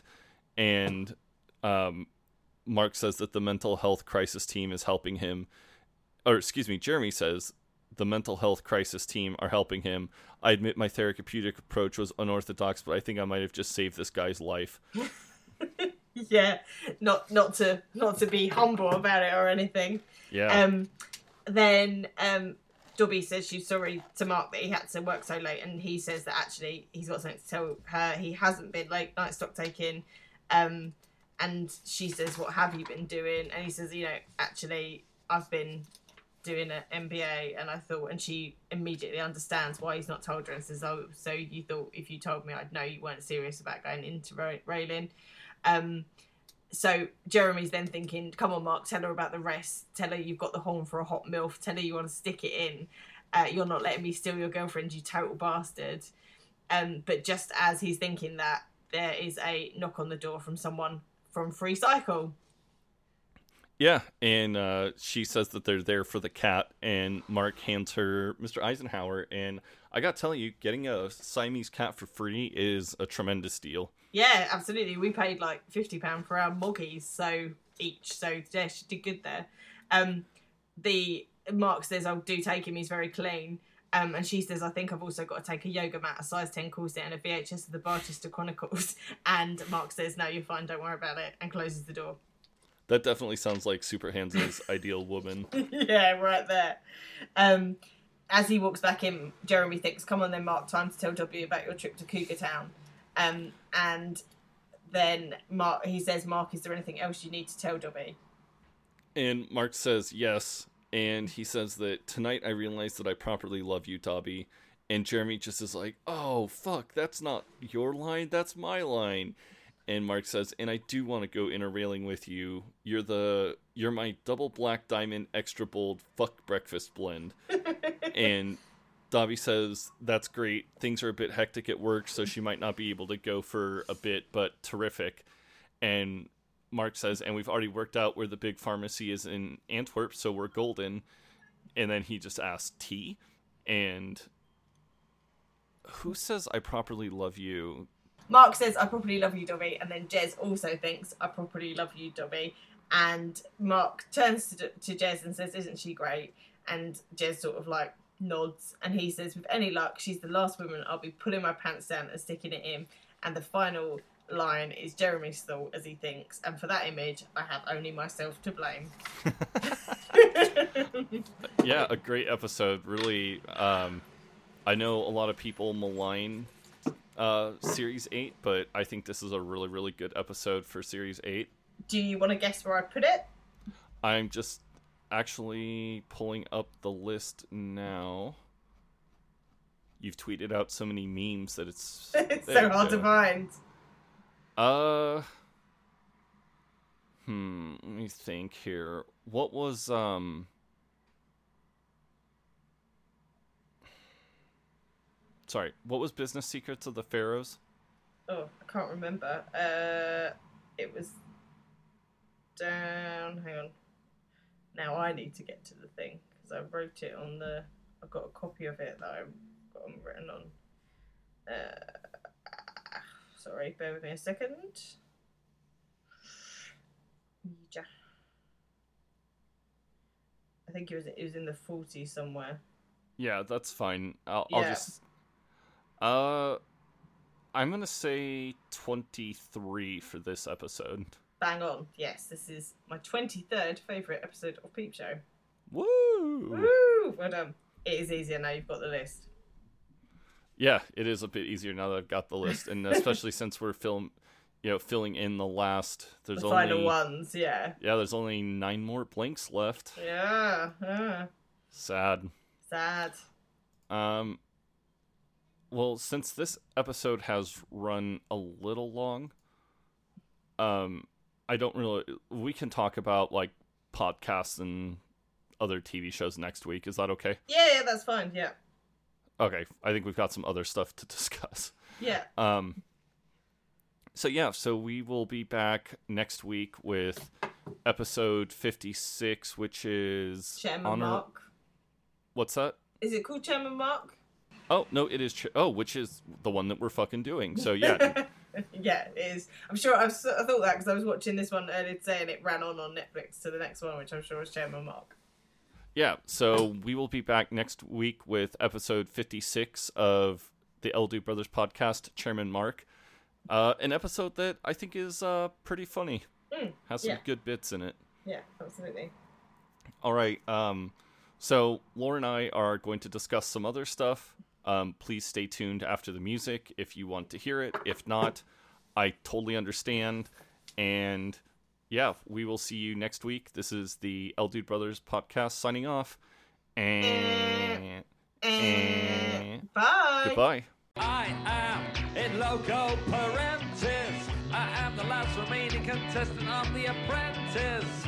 I am the home trained dentist. Ay, ay, ay, ay, ay, ay, ay, ay, ay, ay, ay, ay.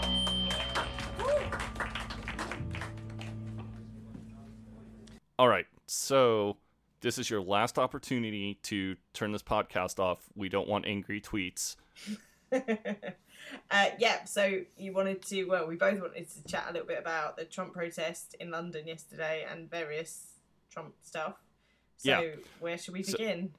Well, I think that first I should probably explain because I had one of our listeners kind of tweet me about this and ask um, on our Twitter account about how we went from Barack Obama to Trump. And so, just for the people who, and I won't, I promise I won't ramble about this too much. Um, for the people who don't know how the American electoral system works, is basically each state is allotted a number of points based on population. Um, they're called electoral votes. Uh, currently, right now, you need 200 and approximately 270 electoral votes to win. Um, if you get 265, both people get 265. You can tie, and then that's a whole other pile of shit.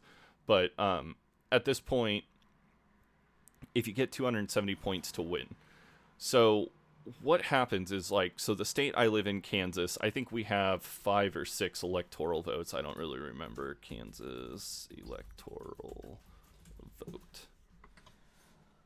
We have okay, yeah. So we have six.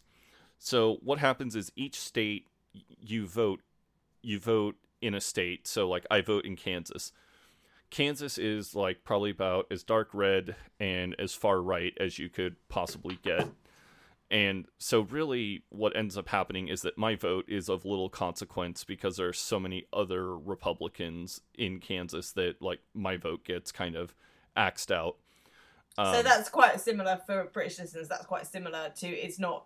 I mean, out we've got a similarly archaic um, electoral system. So we've got first past the post, but very similar in that it's not proportional based on the amount of votes that that each party gets. So same thing that we have different constituencies, and I live in a very conservative constituency. So even if I vote Labour, my vote means nothing. It gets it. It essentially counts for nothing because there are so many other people voting Tory in that borough. So it's a similar situation. Is that the vote the vote gets absorbed if you're not voting for the bigger party. Yeah. Um, which is uh, which has led to kind of um there's a collection of states that are called swing states or purple states because they're not you know like California is pretty much gonna vote Democrat. Oklahoma, Kansas, a lot of the Midwest are pretty much just going to consistently vote Republican. And so what happens is that the president's excuse me, presidential candidates as a whole really only focus on about 10 or 11 out of the 50 states. And unfortunately what happened this most recent presidential election is that we have a group of states that are called the Rust Belt and it's um uh, Wisconsin, Ohio, Wisconsin, Ohio, Michigan, and Pennsylvania. And those four states were kind of major manufacturing areas for America. And as time has gone on, a lot of those jobs have been outsourced or they've been replaced by auto- people have been replaced by automated processes. You know, um, a lot of the car manufacturers moved their production out of Michigan just because it was cheaper to go to a foreign country and produce cars there and so what's happened is there is a lot of disenfranchised people who live in those states and typically they're union members. Union members for the most part are blue collar typically vote democrat. Um, trump really went to a bunch of those rust belt states and was like look i am going to put america first. I'm going to bring all these jobs back. Spoiler alert he didn't because the jobs don't exist anymore. Um, and he's, you know, basically appealed to this like blue collar, uh, working Democrats that, you know, were like, oh, hey, this guy gets us. You know, we're becoming increasingly obsolete in a world of, you know, fucking automation. And I think your Um, blue collar workers that's an expression that meant nothing to me until the until I started to take an interest in American politics, you know, later in my teenage years. But I think your blue collar workers are roughly equivalent to what we would call our white working class. So our kind of disenfranchised tr- living in traditional traditionally mining towns in this country and manufacturing industries um, and I feel like they've been pushed out first of all by like you say automation of various industries but then also by immigrants that have come in and taken the jobs that basically they didn't want to do anyway but that are willing to work for less money. Yeah, and that is also another uh, that and that is also another issue it, too is that you know the demographic in America is changing where you know European uh that basically like white people of European descent who live in America are increasingly becoming the minority here. And for a lot of people that is a fucking scary prospect. And so when you have somebody who's like well, I want strict border control. You know, we're going to get rid of the immigrant. You know, we're going to get rid of the immigrants. We're going to kick the Mexicans out. But, you know, people from Norway, they're perfectly okay. We want people from smart countries like Norway and not shithole countries like Africa. And, you know, a lot of that is coded language that white nationalists use. And that coded language really appealed to a lot of white nationalists who had been kind of pushed into the shadow by Barack Obama. Um, and, you know, there's also, I was also talking to Lardy about this as well, where um, I'm a very politically correct person. I think that, Laura, I think that you probably are fairly politically correct too. yeah But the problem is, is that some people look at people who are politically correct and are like, oh, they're fucking thought police, or, you know, like, oh, why can't I call somebody, uh, you know, stupid racial slur? And, you know, it's like, man, and, you know, some people just don't like when you tell them, like, hey, you shouldn't use racial slurs because that's not cool. You shouldn't call somebody retarded. You know, you shouldn't you know say stuff like that because it's disrespectful to people who you know to children with mental disabilities like that Liam Noble works with and so you had kind of a lot of stuff in America happen all at once that led to Trump being elected. Thank you for that point of history because I sort of feel like I've, it's been surmised easily for me to understand there as well because it does seem on the surface, uh, you know, even for us going through Brexit and you know all the all right stuff we've got here, it just seems so crazy that in the space of eight years you can go from all that hope to this absolute shitstorm that seems to be your country at the moment. It's it, like it really is depressing. Uh, I mean, I really, um, I really can't think of any other fucking way to describe it. It's just every morning you wake up and it's a new scandal. Like, I mean, I don't, I wanted to talk about the protests and I definitely want to talk about that because I think that that was really cool thing that you guys did. But, like, every morning when you wake up here, there's just something new on the news. Like, Wednesday night, you woke up and Trump insulted our NATO allies on Thursday, he told Theresa May she was stupid for doing soft Brexit, and then on like Friday, he apologized, sort of, to her, and then, yeah, I mean, it's it's I just don't fucking get it. Do you feel like, I mean, like this is a big question. I know you can't possibly speak for all Americans, but do you feel that people now are starting to, because definitely with Brexit, there are a a large amount of people I think who voted for Brexit and regret it, or, or are starting to regret it. Do you think that there are people there that voted for Trump and now all this is happening are, you know, upset or or maybe regret voting for him, or do you feel that for the most part that they're sort of diehard Trump supporters? Um, I mean, that's a good question uh, like I said, I, I can't possibly speak for everybody. I would imagine that there are quite well. I actually, you know what? I will say this: that yes, I think that there are a good, sizable portion of people who regret voting for Trump because almost so. Uh, when a president appoints his candidate, he oftentimes will take members of Congress and appoint them to positions um, within the cabinet. And typically, what will happen is states will have special elections to replace those people. And almost unanimously, Democrats have won almost all of these special elections in districts uh, like Alabama that Trump carried by, you know, high double digits over Hillary Clinton. They elected a Democratic senator.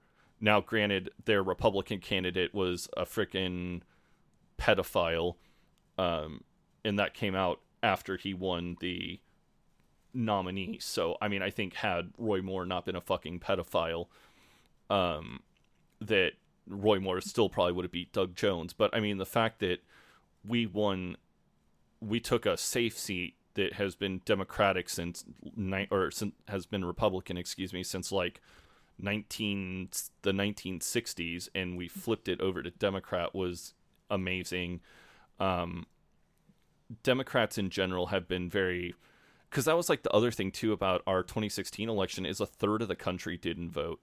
Well, I mean that's very similar to here. We don't have great turnout for our general elections, and actually, Brexit was one of our higher, or, or it was a very high turnout for Brexit, and that was still only 70% of the population. So, of course, this is a real problem that you've got with people not voting, and maybe does kind of make an argument for enforced voting, which I know countries like Australia, I believe Australia have, and I do think there is an argument for that. So in 2013, um, well, back in the the 50s and the 60s, there was passed over here what was called the Voting Rights Act of 1965. Okay, so it was passed in 65, not the 50s or 60s.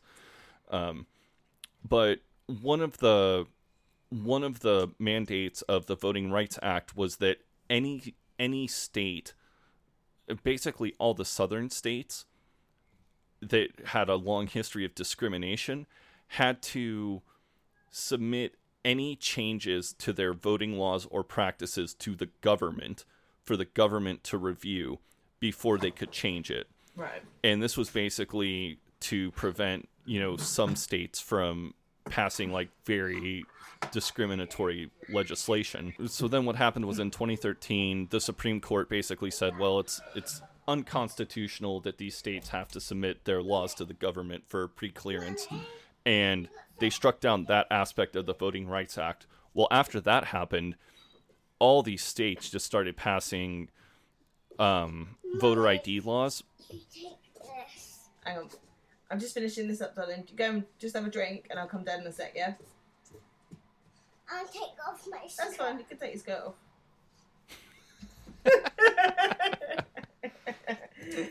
Good go. All right, I'll be down in a minute. Sorry, carry on. Yeah. So anyway, so a lot of a lot of these southern states um, ended up passing like really strict voter ID laws. Voter ID laws in our country tend to overwhelmingly disenfranchise Democratic voters um, because, yeah, we don't. o- obviously because it's hard. Like they're less likely to have identification. They're less likely to have the things you need. Of course. Yeah. And it's it's one of those things where on the surface, voter ID laws sound perfectly fine. But then when you start to kind of dig down into the roots of things, you see how just fucked they are. Yeah, that makes So- sense. That's enough of my bitching and moaning, but so how tell me about the protest. Yeah, so I obviously you have to have been living on the moon to have not heard about this protest, but it was um it was scheduled for so Trump obviously again as I'm sure you know has come to the UK. He's not been given a state visit. That's the official line. It's not a state visit. Um, Barack Obama had a state vis- visit back in I think 2015, 2016. Um, and it was all very lovely. He went and he um, he met the princes and then he came and met Prince George before he was getting ready for bed and there was that famous photograph of him with Prince George in his pajamas um, and we were told that this was not the visit that Trump was going to have you know he wasn't going to he wasn't going to get to mingle with the royal family and you know be with them and it you know definitely wasn't a state visit. But then as more information became available about this it became increasingly clear that it was a state visit by any other name. Like that he was going to have tea with the queen um, and it might be the lowest thing you can do with the queen because you know there was no state banquet and there was no official sort of dinner for him with the royal family but this was still a big deal. This was he was still having tea with the queen. He was still going to meet with our prime minister and there was still going to be a lot of pomp and circumstance um, around him and actually that made a lot of the um, a lot of people really angry because for all our differences here in this country at the moment, I think that it's very few people that support Trump and what he's doing. You know, sort of politically, it doesn't really matter if you're on the right or the left because, you know, we're fairly, even our right and our left for the most part, are fairly moderate in this country. Most people have come together to say this isn't on. Like, we don't want our taxpayers' money paying for this state visit. So, um, a, a official protest was organised, um, and there was a women's march, and then there was an official protest that was organised, um, and loads of people then started to get involved. So the reason that I ended up going was because my teaching union had officially got behind it, and they'd said that they we had their official backing. Um, so a group of us from my school went and we made placards and we went to the march. The march started at Portland Place, where the BBC is based, at two o'clock. We were still at Sports Day then, but we joined the march on Regent Street at about half past four. And we marched down to Trafalgar Square where we saw Jeremy Corbyn give a speech, and then a series of different speakers came on, and uh, including David Lammy, who's an MP, who um, spoke about the reasons that we were there there yesterday, and the reasons quite succinctly were that by our government giving this man a state visit, we are legitimising what he's doing, and the things Yep. that he are doing are wrong. Uh, and my Yep. plac- my placard that I made said, uh, "Orange fascists do not deserve red carpets," and that I think sums it up, which is that we should not be spending our money and we should not be rolling out the red carpet to this man because he everything he stands for is abominable, and it's not even that he just stands for some terrible things. He's doing terrible things, and he we are let's face it, our government is doing that because we're scared and we want a trade deal with America because we're terrified about uh, our government because it's being our prime minister is led by a Remainer who doesn't know how to handle this Brexit idea, which I, for the record, am completely against Brexit. But if we're going to do it, it should be being run by someone who believes in it, and she is running scared and wants Trump to help her with a trade deal. And anyway, he's now turned around and said Brexit in its current form will mean no trade deal from the US. So millions and millions and millions of pounds have been spent on this visit, and yet the right are getting on their high horses and saying, "Oh, how much does this cost the UK in um, in police costing?" The the Metropolitan Police were out in force in London yesterday because there were a quarter of a million people on the streets of London, and this has cost millions in in policing. Well, it's cost millions and millions in security for this man. We're still paying for security for him to have now a private visit at his own resort in Scotland. He's still be, having police protection because people hate him that much. Him and his son are now under guard from our police, and we're still paying for it. And actually, that's despicable. And well, I just do not. I do understand why our government's done it because, like I say, it's for corrupt and selfish reasons. But actually, I don't want my taxpayers' money being spent on this when our hospitals are falling apart. There isn't enough funding for the NHS. I work in a school where our budget for my department's been cut in half. So we have now got we're going from an eight form entry to ten form entry. So we've now got a third as many children again, or a quarter as many children again. But our budget has been cut in half. But yet you can find these millions of pounds to support the visit of this absolute cretin, this abominable cretin. Sorry, I've gone off on a rant there, but No, no, you're fine. You're fine. And I just want to say, if you disagree with what Laura and I are saying, I, I am perfectly okay with that. I mean, we, you know, if you want to explain to us why some of these ideas are good or why some of them seem positive, like, I'll come at it with an open mind. But it just is, I mean, just the stuff that has happened in America is just depressing. Like, yeah, like I say, so we are depressing. we're at the point here where, like I say, okay, we're British. It's a moderate country for the most part. Like our politics, for the most part, does not string does not swing in extremes.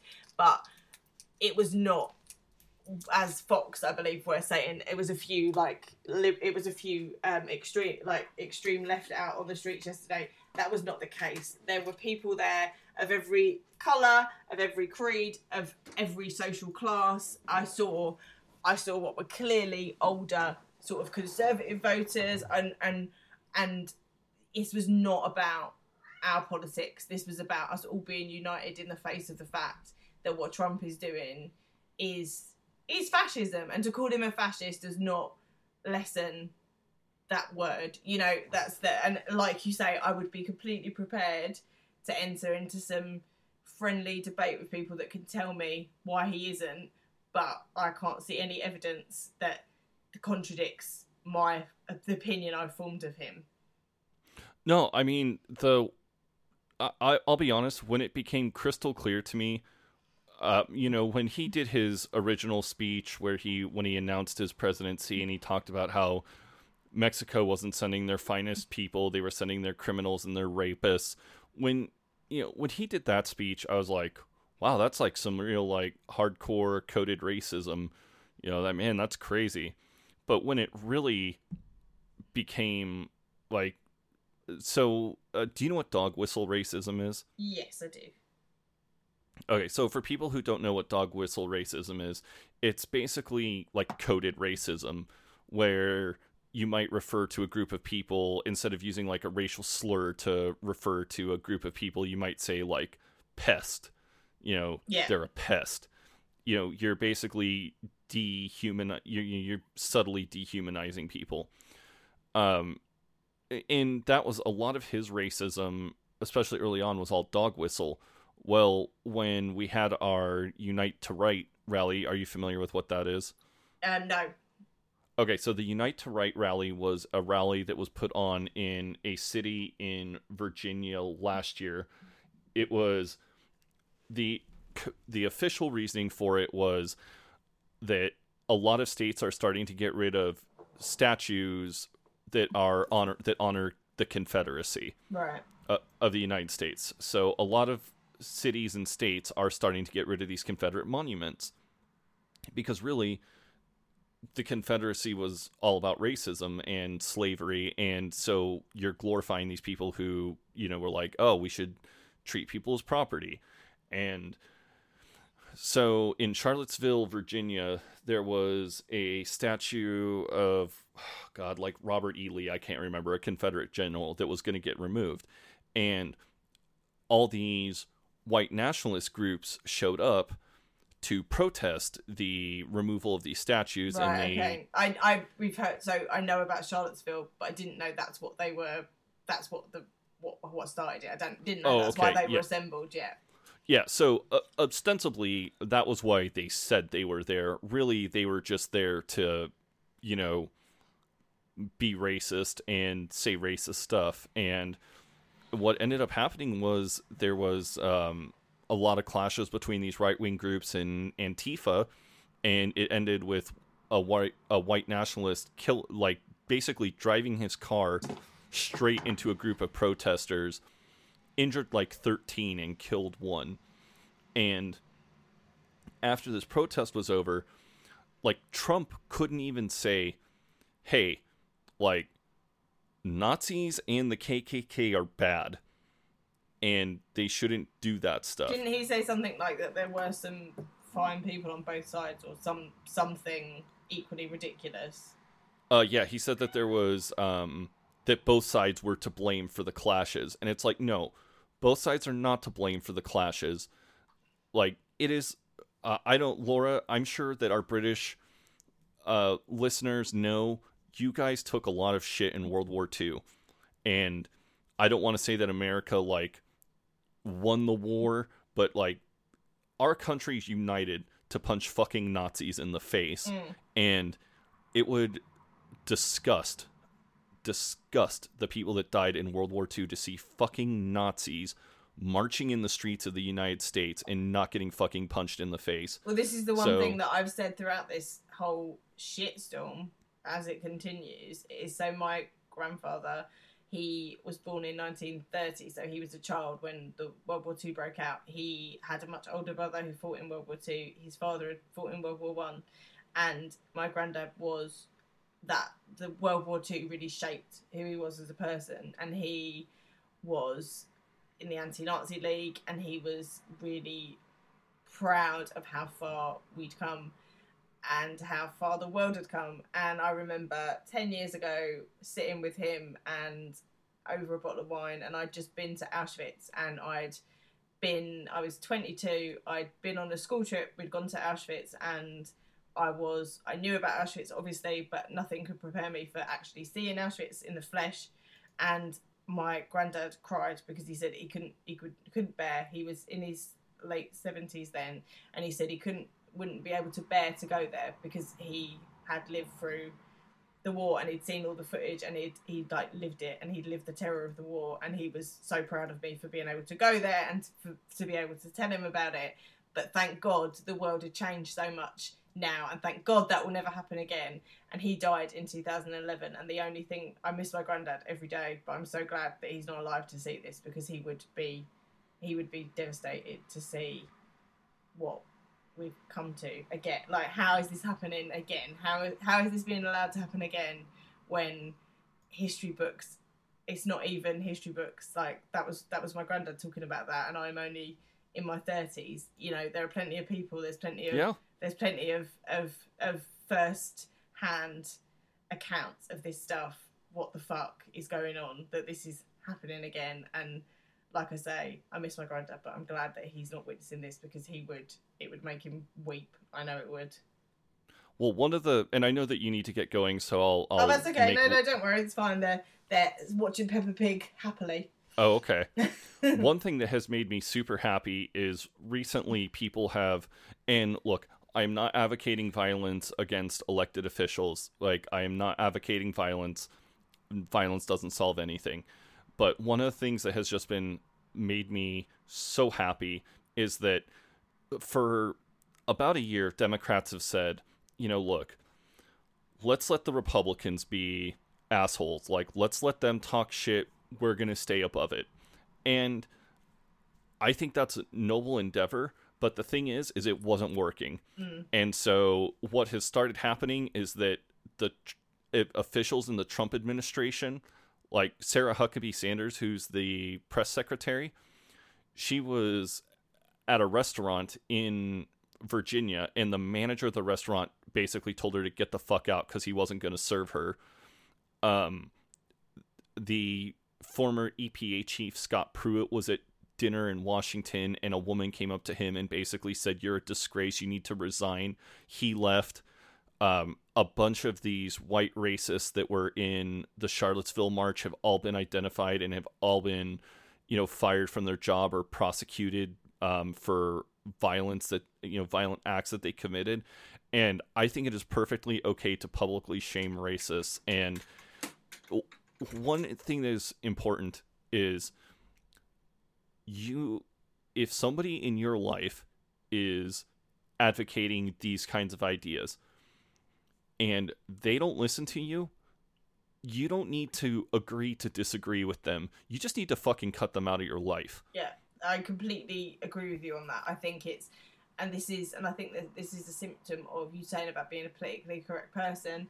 And I think that my my intrinsic uh, reaction is always to think, especially being like liberal and having been brought up that way, is to go, oh, everyone's entitled to their opinion. And I know you tweeted something earlier that summed up exactly why not everyone should be entitled to their opinion. And actually, no, you don't have to say, oh, you know what, like, eggs is eggs. We all think different things. Sometimes people think wrong things, and them being allowed to continue to to to say those wrong things influences other people to think those wrong things, and that's how that's how that happens. That's how Hitler Yep. happened. Yeah. Yep. Yeah. I mean, you can't uh, you can't agree to disagree with an ideology that advocates for killing Jews. No, exactly that, and it's and you know, and it's the the thing that you tweeted out. I think that said this exactly this, which was that actually by allowing too much free speech, in the end you get no free speech. That's what happened with Hitler. That's how the Nazis happened, and so it is.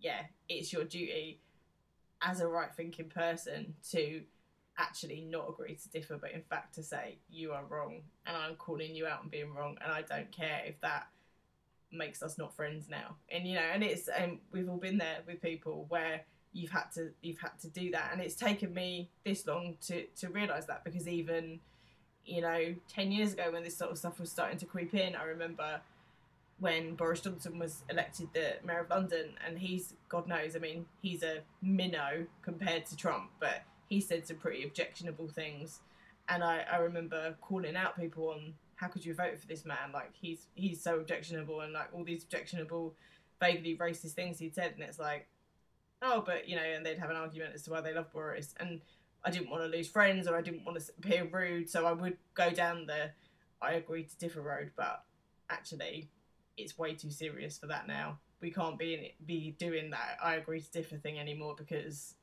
things shit's got real. Yeah. Um, I mean, it's, you know, it's one of those things where, you know, you can't, you can't agree to disagree with Nazis. Like, my friend, I have a friend, very dear friend, who is a Republican. He is a Republican because he likes guns and he hates taxes. And those are, those are like really his two issues is guns and taxes.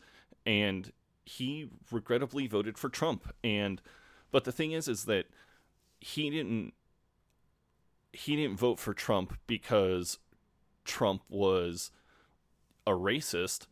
You know, he voted for Trump because he was like, okay, hey, I like some of the stuff he's saying. I don't like everything that he's saying, but if we elect a Democrat, there's a real chance that my guns could be a threat or that my taxes will go up. And so he's like, okay, I'm just going to vote for Trump. And the those people exist, and I totally, it is totally okay to be conservative. What is not okay is to be racist. And you know, he doesn't have a racist bone in his body. Um, he's you know one of my best friends at work. We talk all the time, not about politics, but um, you know, but uh, like I said, I think it's okay for people to be conservative, just not racist. Yeah, no, I completely agree with you, and it's not conservatism as a as an actual political standpoint that I'm against, but I am seriously concerned with these racists and frankly fascists jumping aboard the conservative bus and trying then to make trying to make it that it's just us guys have got a problem with conservatism. I definitely don't like at all.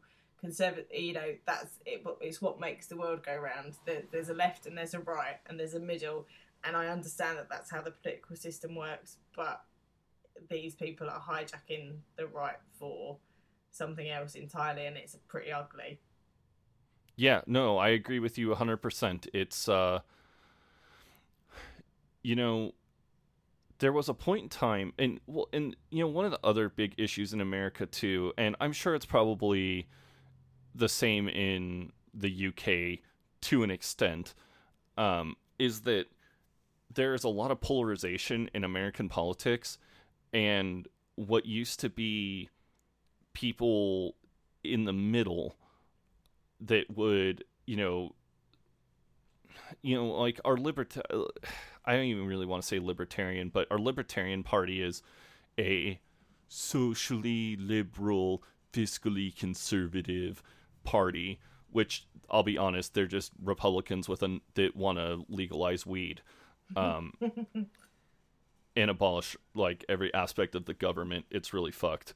But um but you know, we used to have like a functioning Congress where you know, people would say, well, hey, like maybe instead of going all the way to the right, let's like bring it over a little bit to the left. And we like that. You like that. Let's pass this, get it to the president, and sign it. But all of a sudden, in 2000, excuse me, 2008, it all of a sudden became, you know, Mitch McConnell, who's the Republican Speaker of the House, was quoted at I think it was like Obama's first fucking uh, the day he was inaugurated in office, Mitch McConnell was quoted as saying, uh, "My goal is to make Barack Obama a one-term president," and then it was pretty much at this point that this like historic obstructionism started, and it has just polarized both sides to this degree where nothing happens. Like everything is fucked. It's just so dysfunctional. It just fucking depresses me in general how fucked our government is. Like a guy who a, a guy was just confirmed in the Senate who his job is to basically decide for the Department of Justice whether they are going to prosecute cases or not. This guy has ties to Russia. This guy has ties to Vladimir Putin. Mm. This guy has ties to a bank that there was a computer in the Trump Tower that was secretly communicating with a computer in this bank, and he was confirmed down party lines. It, Mm. It's it's disgusting that like not one Republican is like, hey, maybe we shouldn't confirm this guy. You Mm. know. Yeah. No. I, Anyways, I I am with you, and we can only watch and hope that things improve, and you know, use our democratic right to protest, which is feels a bit like all we've got left at the moment. yeah, yeah, you're fucking right. It does. Mm. Yeah. So, anyways, on that very happy and upbeat and not Well, depressing. Thank you for a very and- interesting conversation. Anyway. Yeah. Um, again, if you've made it this far, we appreciate you listening. The El Dude Brothers podcast proper is never going to be political. Um, we may make slight jokes about Mark's political leanings or stuff like that, but you know, our podcast is not designed to be. You know, we don't want to alienate any potential listener, so Hey, maybe we- that should be that should be like our tagline: is it's fine to be conservative, but just be conservative like Mark, and don't be conservative like Trump. conservative with a little c. yeah, yeah. Mark's brand of conservative, which is more to do with you know, not particularly wanting to legalize cannabis and liking Tony Blair's politics. There you go. What um sorry, there was one actually there is kind of and I know I've talked a lot and I apologize for that, but I guess I actually would like to know uh, well I do know, but what are kind of your thoughts on Brexit like if it's going to happen, do you prefer soft Brexit, hard Brexit? Like what's and what's kind of the differences between the two because I'll be honest, I really just don't know what the difference is between the two. So soft Brexit just means basically that we still maintain some of the like trade relations and stuff that we have with the EU without being in the EU. It, it essentially means we still can like take part in the game, but we no longer have a a little bit like England today. We can still take part in the game, but we no longer have a stake in the competition, if that makes sense. Um, Mhm. Whereas a hard Brexit is just that we like sever our borders, like fuck this shit out of there, no more, no more immigration at all. Whereas i the borders are completely closed. Whereas the soft Brexit is talking about like a different kind of way of dealing with immigration from the from Europe, and also um, it means that like a trade relation, like fuck them, we'll trade with someone else. Um, so I would prefer a soft Brexit probably if we've got to have a Brexit. Like I don't want one. I'd voted against one, but if we've got to have one, I prefer a soft one because obviously that's going to mean better trade deals. It's going to mean probably it, the ease of movement. Um, I don't especially like my time in life. I don't think there's going to come a time where I want to study or live in Europe, but I would like to think that if my daughters wanted to, they could, and it wouldn't be too difficult. And also, we're really small and we don't have an empire anymore, and we're pretty insignificant in the world stage. And I think as a small country, we we do pack a punch larger than our size, like relatively in terms of our size and in terms of our um our GDP and stuff. Like we we do really well, but we do really well for a small country. We're not a world power, and I think we need the backup of other countries, and, and it makes sense to have a European Union, um, and it makes sense for us to all be together in certain things. And I, so I would prefer a soft Brexit if I've got to have a Brexit at all. Sorry, what was your second question? Uh, I I think Uh, I've you- covered I- it. Have I covered it? Yeah. yeah, yeah, you covered yeah. everything. Um, but you know, at the moment we're in a position, a very bizarre position, where we're having Brexit, whether whether we want it or not, we're having Brexit, and it's being run by a woman who didn't want Brexit. So she's gonna go like I don't know that she's best placed to give us a Brexit. I don't know. Maybe someone who's more invested in this bullshit would be better at negotiating. I all I I don't know. All I know at the moment is the negotiations aren't getting very far, and I think we could be in a position where we end up with no deal at all. And maybe this is all leftist propaganda. Maybe it's not. But but the government are. This is fact. The government are now stockpiling non-perishable foods in case we have trade problems immediately after we withdraw from the European Union next March, and that scares the shit out of me because are we going to be in a position where really, literally, no one will trade with us? Yeah, and you know it's one of those things where, um, you know, like even America. I mean, I even think to an extent, America cannot isolate itself.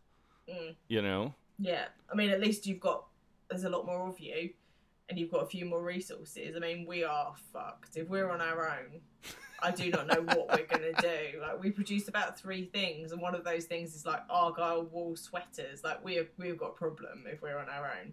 But I think I I think I said this to you the other day. I think what we'll end up with is probably something in the middle Brexit, a medium boiled Brexit, and in 10, 15, 20 years' time, this will all be forgotten and we'll enter the European Union again and it will have all been for naught. So I might be wrong, but I think this will eventually, history will show that this was a monumental fuck up. But uh, we'll see. We'll see what happens. Do you think there's any chance that somebody could just be like, "Hey, let's maybe do that Brexit vote again"? I don't think we'll have another Brexit vote, but I do think that possibly what might happen and what I really hope happens is that the so that the opposition party and perhaps not in its current state under Jeremy Corbyn because I think he doesn't particularly want to stop Brexit for his own reasons, which is a whole other it's a whole other podcast. Um, but I what I what what I could see happening would be that the opposition says, okay, so what we'll do you is we'll do you a um a, a referendum on the final deal and then the Tory party collapses, Theresa May collapses, a general election is called, and people will vote in a government that will give us a referendum on the final deal. But for that to happen, Theresa May really has got to have a vote of confidence, which doesn't look like that's happening. Unbelievably, it doesn't look like that's happening.